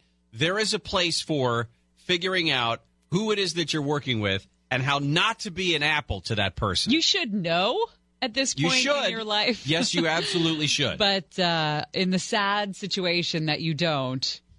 Well, does somebody? Okay, so say you're 35 and you've gone through life being an apple, and then you're acting like an apple at work in your corporation, and then you sit through an afternoon of racial bias training. Does that have any effect on you? Good question. Actually, a lot of people say no. I mean, social behavioral specialists, social scientists say a lot of times it does not have anything to do. your family. What's going on? Let them know where you are. Mine. What are you watching over there? Is that didn't do it. Fear the Walking Dead? No, that was one of those movies. I don't know why it started Mhm. playing. Um, that social scientists say that a few hours will not do anything to solve the problem that, Because- in, that infects a corporation like Starbucks, which is this this inherent bias, implicit bias that people have that they've had for decades. It didn't help Steve Carell. I'll tell you that right now. You mean Michael? Right. Yeah.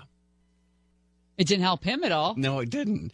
But here's the thing: you because a lot of times they're saying it, it not only does it not help. I mean, you know, sort of change the needle, uh, push the needle back the other way.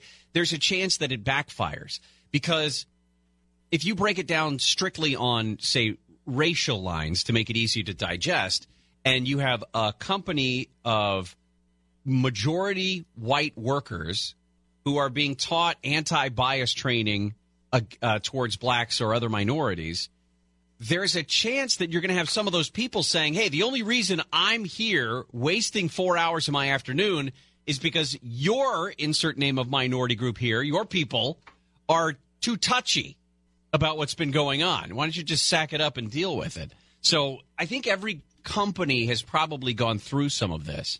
Um, I have a relative of mine who works high up in the sort of human resources departments of a, of a pretty big corporation, and uh, she says that these things are really popular. Everybody, every company likes to do them because they like Because to feel like they're making a difference. Their ass. it's not because they they feel like they want to make a difference. It's because they don't want to be liable when somebody uh, sues them for another one of their employees being an apple. And then and then the company can say, "Well, we did offer racial bias training." And then who's ever working out the settlements like, "Oh, okay, well, we'll limit how much you have to pay then." I mean, it's really a cover your own ass thing. And you know who's who's stoked about it is the uh, firms that offer this excellent Oh, yeah. training. Absolutely. I thought about doing this as a moneymaker thing out of college. Yeah. Because I thought about there's, you know, that you don't really have to know a whole lot. I mean, there are social sciences, and I'm not saying that people don't study this and spend their lives dedicated to this sort of thing, but to put on one of those anti-bias training seminars, eh, you you don't need to know a whole lot about stuff. I mean, the basics of it, and I've joked about this before. My entire seminar would be: don't be a D to another person. Yeah. Just don't just don't be that person. No matter what they look like, what their skin color, what their gender preference, fluid, anything like that. They're fluid. Yeah. Why are you talking about their fluids? If they have gender fluids, isn't that Mm. how you say it? If you just whatever, don't be a D to that other person. I've tried to instill that in my kids. Okay, if I'm going to be in contact with your fluids though at work, I'm probably going to be a D to you. Like if I have to see your fluids, that's not cool. And I'm going to react accordingly. But you've got You know, all- if you're going to pee in front of me, I don't want to see that. Um, and I'm going to let Why you would know. you have what? Where, where? How has our relationship progressed that now you're watching me go to the bathroom? Exactly, which is why I didn't think fluids should have been in your list of things. Okay. I have an update on the refrigerators. Thank goodness. By the way, that's uh, Starbucks May 29th, I think, is their closing Yes. in the afternoons for all of that. I went into the newsroom Right. and I said, we got to stop with the emails that are misspelled about refrigerator cleaning. Yeah. And uh, somebody was in there and said, I'll take care of it. Clint. Yeah. And he just uh, emailed me and said, handled. Ooh. So it's been. That's all he said? Yeah. Not- Oh. It's kind of hot, huh? Didn't you get handled? somebody fired before doing that? Uh, no. That was not very convincing. Are we going to talk about no touch meat? Uh, I think you mean touch free chicken. Yeah, we'll do that when we come back to the Gary and Shannon show. Wait, no I touch don't- meat? No. No what? I'm pretty sure I'm going to get fired if we do a whole segment on no touch meat.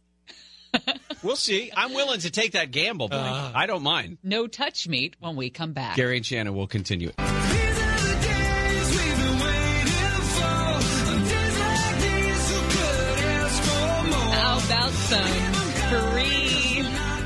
movie tickets, huh? Free movie.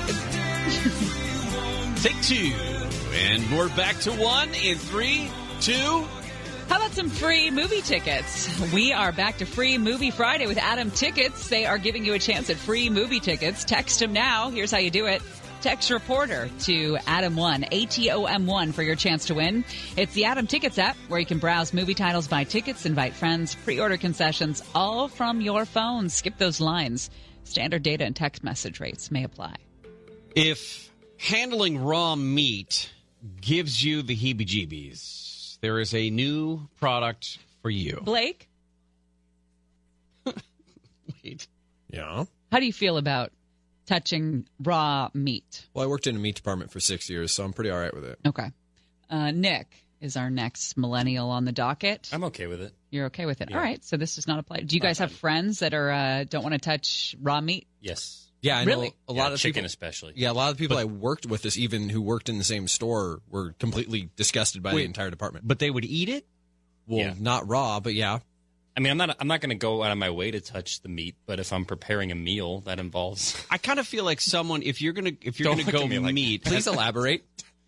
Just if I'm breading, uh, you know, some chicken You got to dip it in the egg. and You British- got to do the. You dip it in the egg. Well, you No. got- a British supermarket sides. You have to chain beat it with the- called Sainsbury's announced that they'll roll out touch-free You packaging. do have to to tenderize it. Uh, you have to tenderize the no, meat. that's you guys are doing it wrong. The, the Sainsbury is rolling out touch-free packaging on their store brand raw chicken, so you can avoid you can avoid contact with moist meat. It says.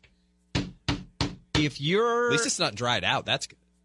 if you if you're disgusted by touching moist meat, you should not be eating You it, should not go to Thailand. and you should stay away from Thailand. Thirty-seven percent of millennials, you said, is that the number you said, reported that they preferred not to handle raw meat. I prefer not to handle raw meat too, but Well, I got to make dinner. You prefer it. You know what I mean? I, I don't think like, oh, what do I want to do today? I'll go to Pilates and then I'll go touch some raw meat for an hour. That's not, you know, it's not, it's not something that you want to do. Does it have to be for a whole hour? to, even for 20 minutes, say? Does that help?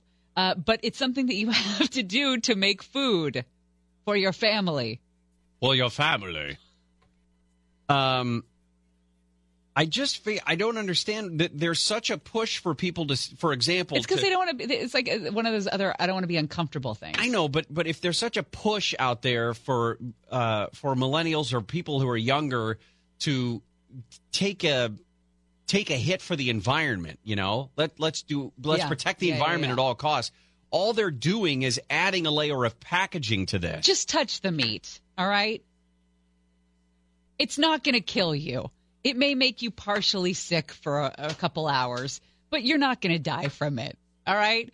Maybe it'll build up your immune Okay, system. hold on a second. She learned all this in Thailand. Yeah, I was going to say. Just touch the is meat. That, is that what the waiter told you in Thailand?